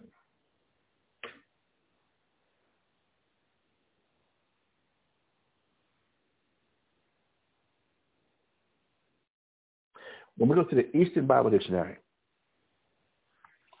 again, Hebrew Israelites, all we're stating is that Hebrew is our language, but Israelites is our nationality. Now, there's more than one Hebrew family, okay? And I know this is going to sound very, it has the possibility of being very confusing. Within the nation of Israel, please follow along. Within the nation of Israel, there's 12 tribes. You have 12 tribes to the nation of Israel. And their, our original language is Hebrew. Going back to our forefather Eber, all right, after the flood, who was the, the great-grandson of Noah. I'm sorry, it was the great the great grandson of Shem, forgive me, who was the great grandson of Shem, all right, who was the son of Noah. You have the man who, who was born whose name was Eber. Eber was born during the time of the Tower of Babel. And I know there's a lot of history, brothers and sisters. I know there's a lot of history. But Eber was born during the time of the Tower of Babel. And the significance of, of the time of the Tower of Babel is that before the, t- the time of the Tower of Babel, all people of the earth only spake one language. That was a language from Adam all the way up until that, at that time, the language of Noah and his three sons, Shem, Ham, and Japheth. That there was only one language on the whole entire planet Earth. But it was at the Tower of Babel where we get the, the, the English word babble from, like when a baby is babbling, of meaning confusion, that that's when the Lord divided all the different languages of the earth. All right? That it was at that point in time that the languages of the earth were then divided to the different languages. And the seed or the lineage of people who kept the original language that went back to Adam came through this man named Eber. Eber is where we get the word Hebrew from. Eber is where we get the word Hebrew from, meaning from the past or to pass over. And that the language of the past passed over and stayed with the lineage of this man named Eber from the time of the Tower of Babel. That's why when we come back and read Genesis chapter 14, verse 13, we read where it says that Abram the Hebrew. It wasn't that Abraham was the first Hebrew, but his title was being a Hebrew because he was a descendant of the man named Eber, who was the descendant of Shem after the time of the Tower of Babel. That once Eber was born and then the Tower of Babel did occur, that Eber and all his descendants would then be known as Hebrews. All right? And keeping that in mind, I know this is is is is, is going to be mind-boggling to a lot of people because people don't read. And I'm not trying to say that again in, in a condescending state. And, and I'm just trying to let people know I relate and understand where you're coming from. That this can sound very confusing because you've never been taught it before. Uh, and I'm just trying. I'm trying to really um, uh, uh, put all this in a nutshell. I'm, I'm, trying to trying to make it very concise so, so we can move on. But with Eber being uh, being born at the time of the Tower of Babel, and the language passed over with him, the language from Adam passed over with him, that all his descendants would then be known as Eber. Now, follow me real quick, brothers and sisters, and we're jumping. I know. And this is probably where it gets frustrating for a lot of people that, well, why do you got to do so much reading? And, and my mind hurts. My brain hurts. I, I know. I, I know.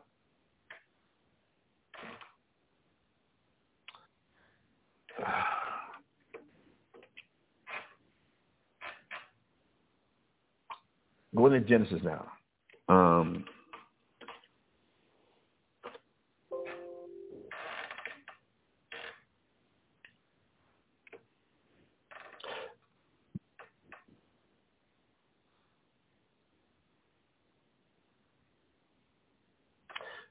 Uh,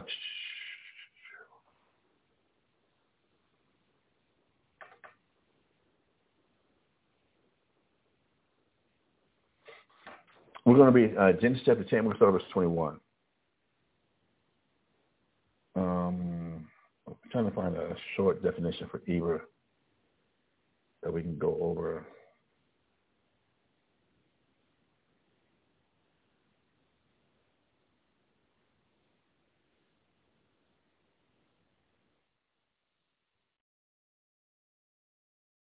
One second, yeah. I want I want to get this. I want to get this some type of order.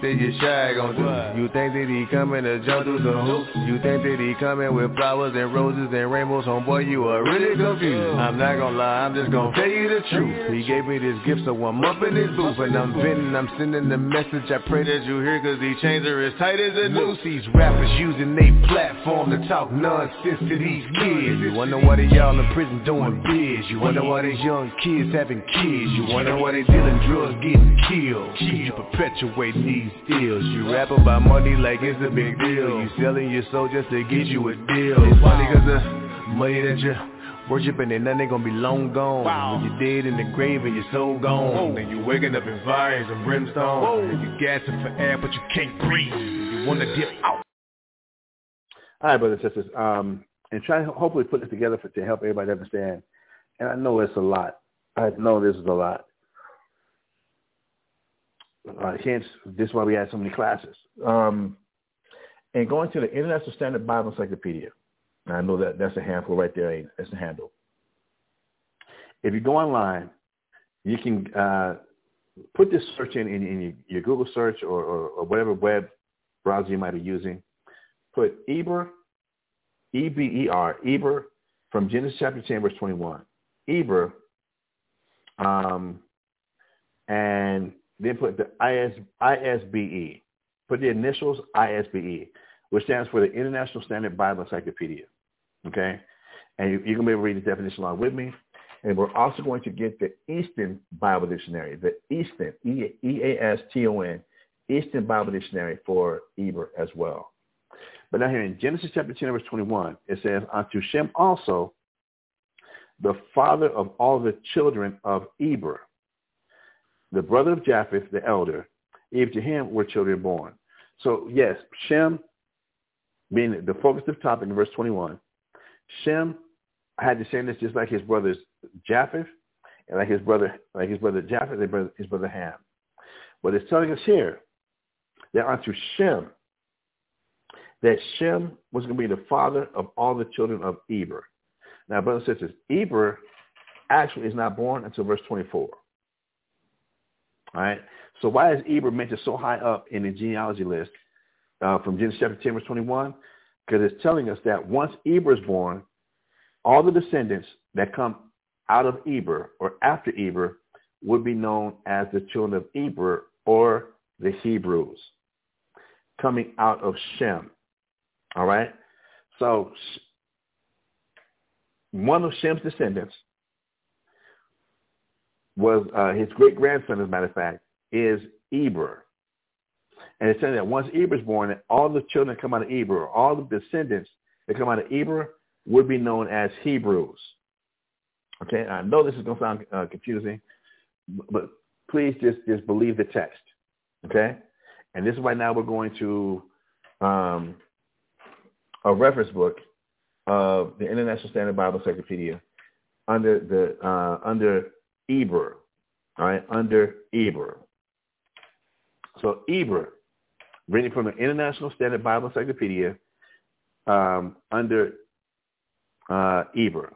Says Eber, um, which in Hebrew would be Ibar. Um, and it says, number one, it occurs in the genealogies um, as the great-grandson of Shem and father of Peleg and Joktan. So when we go to the genealogies, Genesis chapter 10, verse 21, Genesis chapter 10, verse 25, and Genesis chapter 11, verse 14, we just read from Genesis 10, 21 that Shem will be the father of Eber, of all the children of Eber. All right? Reading on now with the definition from the International Standard Bible Encyclopedia. The word means the other side or across. And the form Hebrew, which is derived from it, is intended to denote the people of the tribe who came from the other side. Now they say here of the river, an example the Euphrates, from Haran. Uh, Genesis 11:31, uh, whence Abraham and his dependent and his descendants uh, uh, migrated to Canaan. But what we want to get is that Hebrew comes from the, the word Eber. And then uh, everybody after Eber will be born and was of his family tree will be known as Hebrews. Now, we're going to go to the Easton Bible Dictionary, to the Easton Bible Dictionary. And here they translated the word Eber meaning beyond. Um, the third person, the third post-diluvian uh, patriarch after Shem. He is regarded as the founder of the Hebrew race. All right, did everybody see that? Um, from the, the Easton Bible Dictionary, they try and simplify this as much as I possibly can right now. The, the, the third post-diluvian patriarch after Shem, he is regarded as the founder of the Hebrew race. So what does this mean? That the Hebrew race was started with this man named Eber or Hebrew who was the son, the, the great-grandson of Shem. And Shem was the son of Noah. So Shem, everybody after Shem would be Shemitic or Semitic, as the modern day world says. Meaning that now we have Shem, and all his descendants will be known as Semitic. Then one of his descendants was a man named Eber. Eber is where the word Hebrew comes from, and now from Eber already being Semitic everybody coming out of Eber would be Hebrew Semitic. Now you might be asking, okay, Mashahba, what's this got to do with what we're reading about the saviors, deliverers, or what have you? When we go and now look at who Eglon was, the Moabite. Let me get back to my reference book, reference place. And we have Eglon, the king of Moab.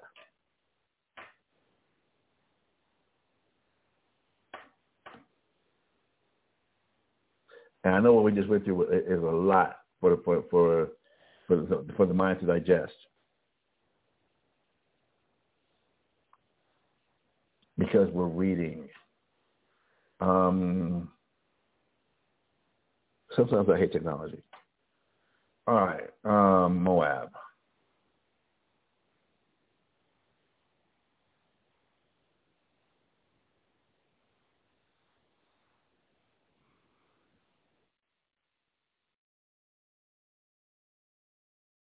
All right. Coming back again to the Easton Bible Dictionary, and you, you can look it up online if you don't have a copy of it. Um, under the the, the uh, definition of Moab, right? The definition of Moab, and it says the seed of the father. That's what Moab means, seed of my father, or according to to others, uh, the desirable land, the eldest son of Lot, from Genesis chapter 19 verse 37 of incestuous birth, used to denote the people of Moab. The reason I just want to pull any of this out, which might seem a little bit confusing, is to denote or to show that, and maybe I could I could held up on this part, but the Moabites come from a man named Moab, and Moab's father was Lot. Lot was the nephew of Abraham. We know from Genesis chapter 14, verse 13, that Abraham is a Hebrew. He's called Abram, Abram the Hebrew. So if Abraham's a Hebrew, then what would his nephew, Lot, also be? Lot was also a Hebrew, a Shemitic Hebrew. And then Lot's firstborn son now, after the destruction of Sodom and Gomorrah, when he when uh, his his daughters got him drunk, the daughters that survived got him drunk, thinking that there was no other men alive on the planet, and that the last man standing was their father Lot. His daughters conspired, got him drunk, and laid down and had sex with him to continue seed of their father. His oldest daughter got pregnant, and the son she had his name was Moab, who became the father of the Moabites. That would make them, being in their history, that would make them Hebrews also. Not Hebrew Israelites, but that would make them, the people of Moab, to also be Hebrew Moabites, Semitic Hebrew Moabites. That the and, and today we understand the Moabites to be the people of Japan.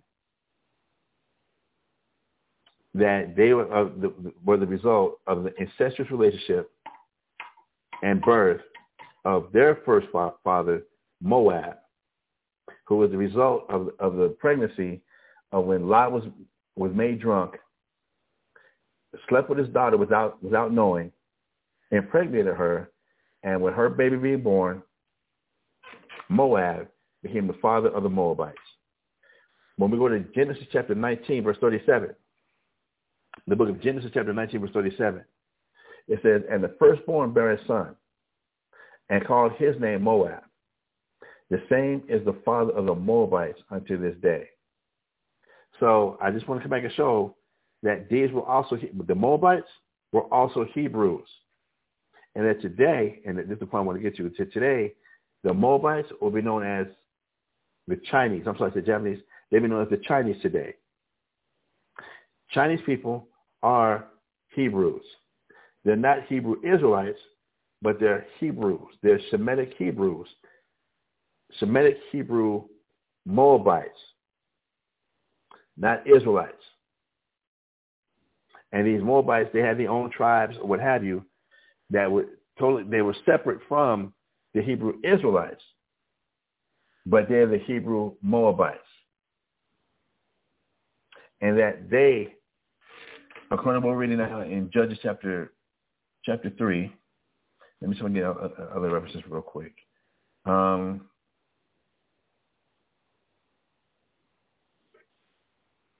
and the significance of this also, for those who might know a little bit of history, or might remember back in history class,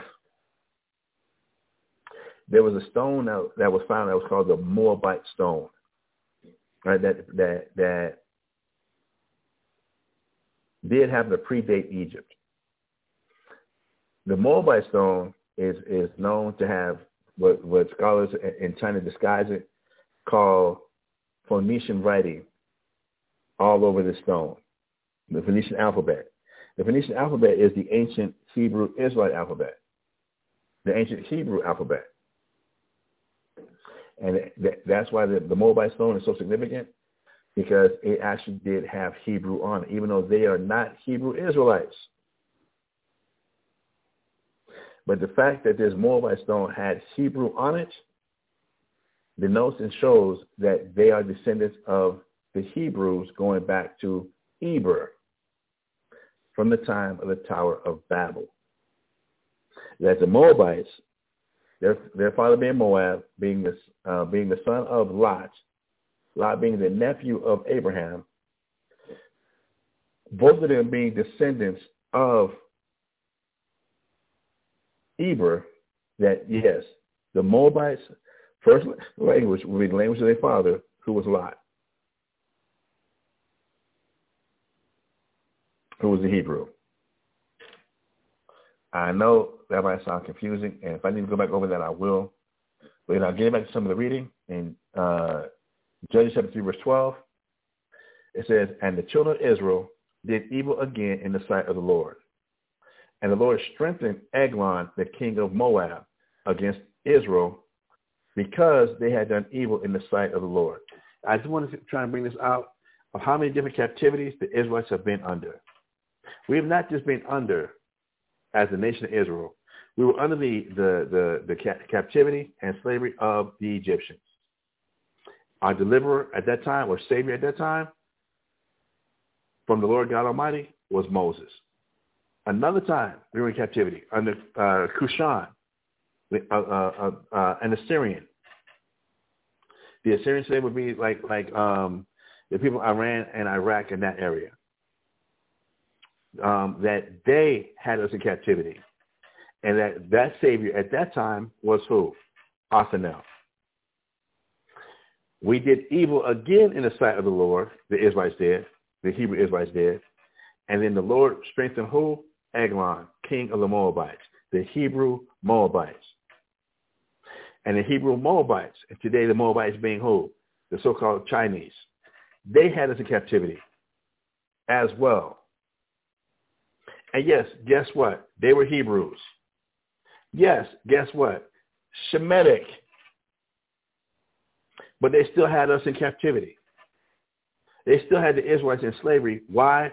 Because of our evil that, that we did in the sight of the Lord. After Othniel died, we got to go and, and started worshiping the ways of other nations again. We got mingled with the other nations, marrying their daughters, marrying their sons, following their holidays, following their traditions, following their diets, following the things that they found precious and sentimental and patriotic. We started worshiping and got influenced by those things, and we left off the worship of the Lord God Almighty. So God raised up the Moabites to have us in captivity. I hope all that kind of makes sense with what I just summarized just now. Okay? Reading on now from Judges chapter 3 now, verse 13. I'm going to read verse 12 again. And the children of Israel, uh, Judges chapter 3, verse 12, and the children of Israel did evil again in the sight of the Lord. And the Lord strengthened Eglon, the king of Moab, against Israel, because they had done evil in the sight of the Lord. Verse 13. And he gathered unto him the children of Ammon, and Amalek, and went and smote Israel and possessed the city of palm trees. Brothers and sisters, this, this is going to have to be a part two of this part four. for, for Eglon, the king of Moab, when the Lord strengthened him to come against the Israelites and, and slay the Israelites, he the Eglon, the king of Moab, also got the assistance of the children of Ammon and of Amalek to help smite Israel. Now, who is Ammon? In a nutshell, uh,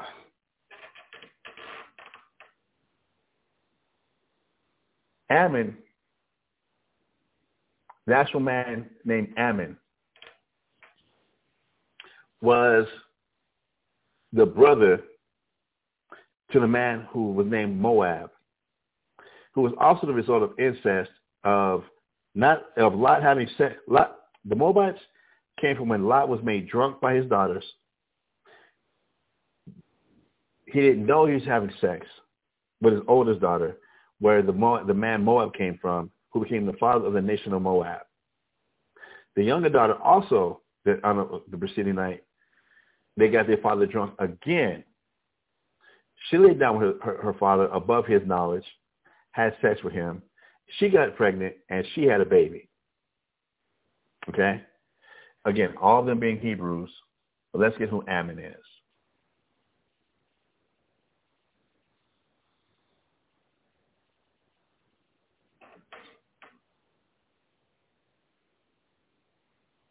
Today, as, as, we, as we get through this,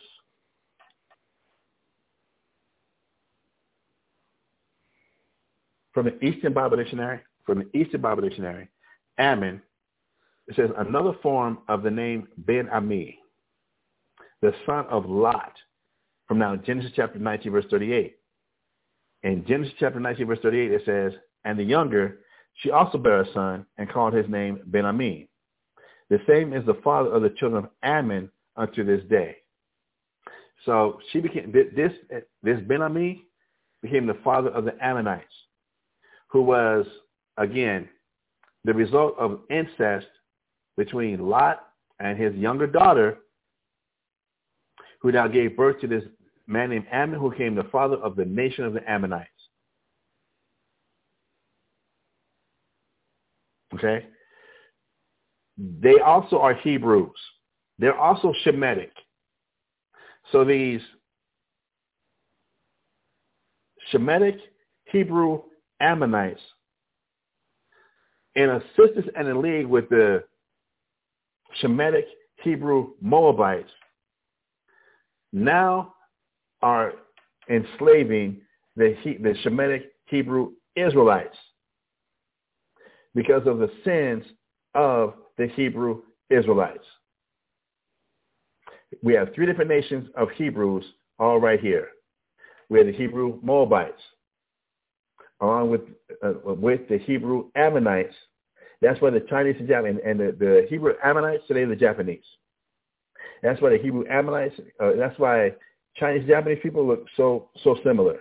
They both have the slant eyes and those real Asian looks, as a result of the incest between Lot and his older daughter, who gave us Moab, and Lot impregnating his his younger daughter, and having the son named Ammon, who became the father of the Ammonites. That's why they look so similar. They have the, the Asian, the that Asian look, the Eastern look with the slant eyes. This is where they come from. So we have the Hebrew, the Shemitic Hebrew Moabites, today which are the Chinese.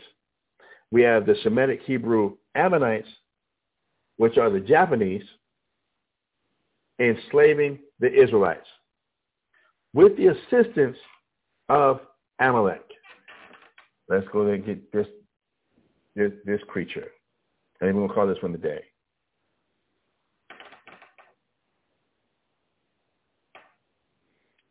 Amalek.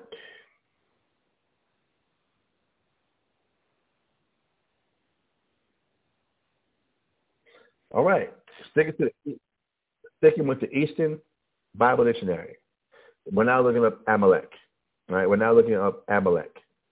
And we have Amalek from the Easton Bible Dictionary. Amalek, dweller in a valley, the son of Eliphaz, and grandson of Esau. I'm going to borrow this from Pie.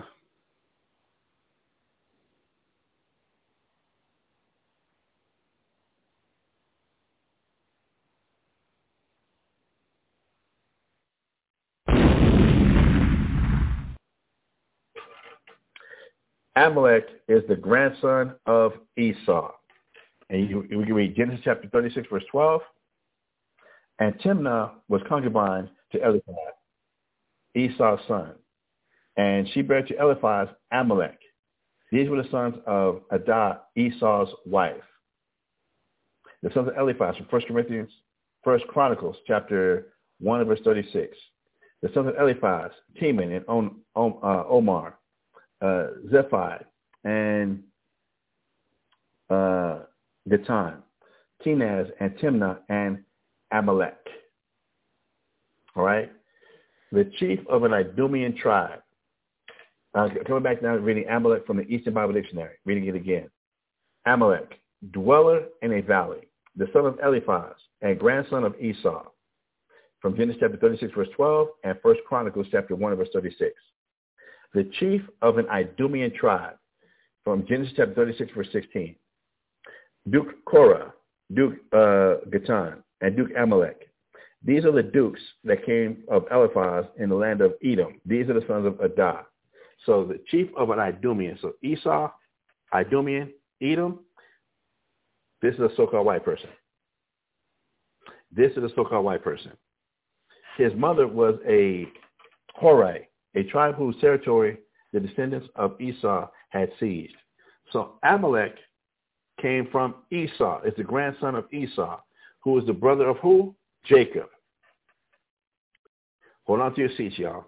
Hold on to your seats. We know Jacob, whose name got changed to Israel, Jacob is the father of the 12 tribes of the nation of Israel, the Hebrew Israelites, the Shemitic Hebrew Israelites. That's who Jacob is. Esau, being the twin brother, but not identical, but the paternal twin brother of Jacob, would be a, a Hebrew also. But he became the father of the Semitic Hebrew Edomites. That they are both descendants of Shem, descendants of Eber, the first Hebrew, but then they got branched off into different nations. We have the Hebrew Israelites, the Hebrew Edomites, the Hebrew Ammonites, and the Hebrew Moabites. And there's one of the Hebrew uh, uh, Hebrew family being the Hebrew Ishmaelites, the so-called Arabs. Right, the, the father of the so-called Arabs. So here, coming back now to Amalek. Amalek was a descendant of Esau, a descendant of Edom, the so-called white man, the so-called white nation, so-called white people. So what do we have here in Judges chapter 3, verse 13? That Eglon, king of the Moabites, got to a, the Mosai strengthened Eglon, king of the Moabites, and along with the assistance of the children of Ammon and Amalek, and went and smote Israel and possessed the city of palm trees, being Jerusalem. So here we have a great big giant Hebrew civil war. We have the Hebrew Israelites being put into captivity by the Hebrew Amalekites the Hebrew Ammonites, and the Hebrew Moabites. The only Hebrews at this time that didn't have any color will be the Hebrew Amalekites. Now the Amalekites, or Amalekites, the, the Amalekites, today these are your so-called Jewish people.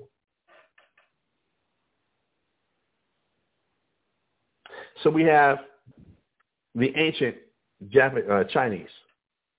with the assistance of the ancient Japanese, along with the assistance of the ancient Jewish, who today would be the Jewish people, white people, now at war and putting into captivity the Hebrew Israelites. Because the Hebrew Israelites had did evil in the sight of God. We stopped obeying God's laws such commandments that he gave to the Hebrew Israelites on Mount Sinai, and now we're in captivity to the Hebrew Moabites, the Hebrew Ammonites, and the Hebrew Amalekites.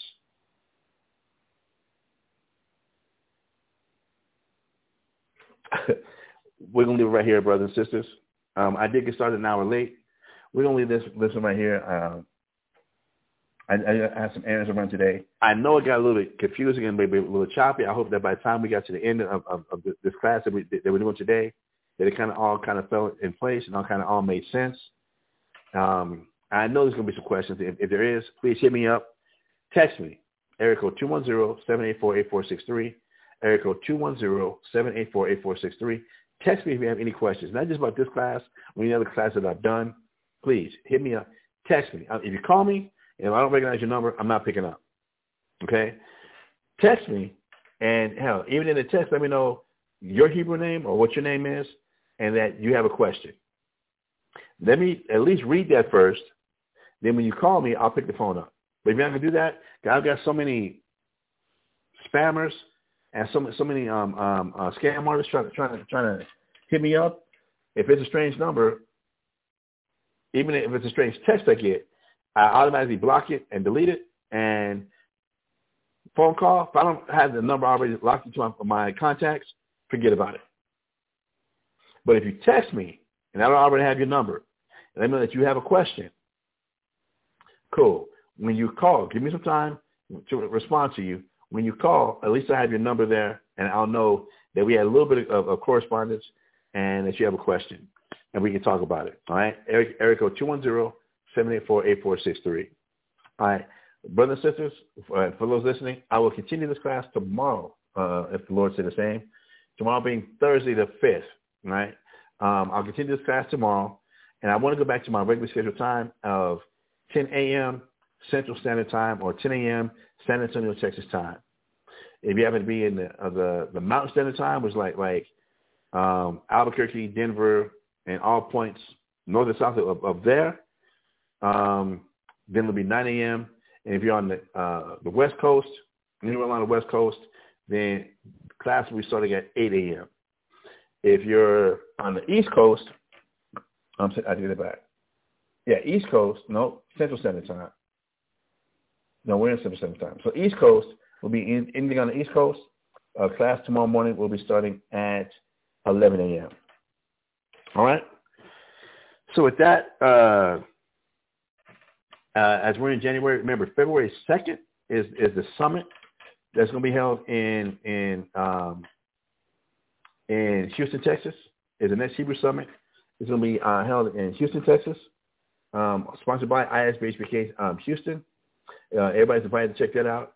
And then February 12th, if we got the dates correct, February 12th is Purim. All right, sundown February 12th is the beginning of Purim. Just to uh, uh, put those announcements out there.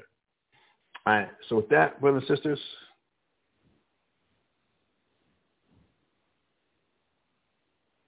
uh, my name is Mashahba for ISBHPK uh, Bible Talk.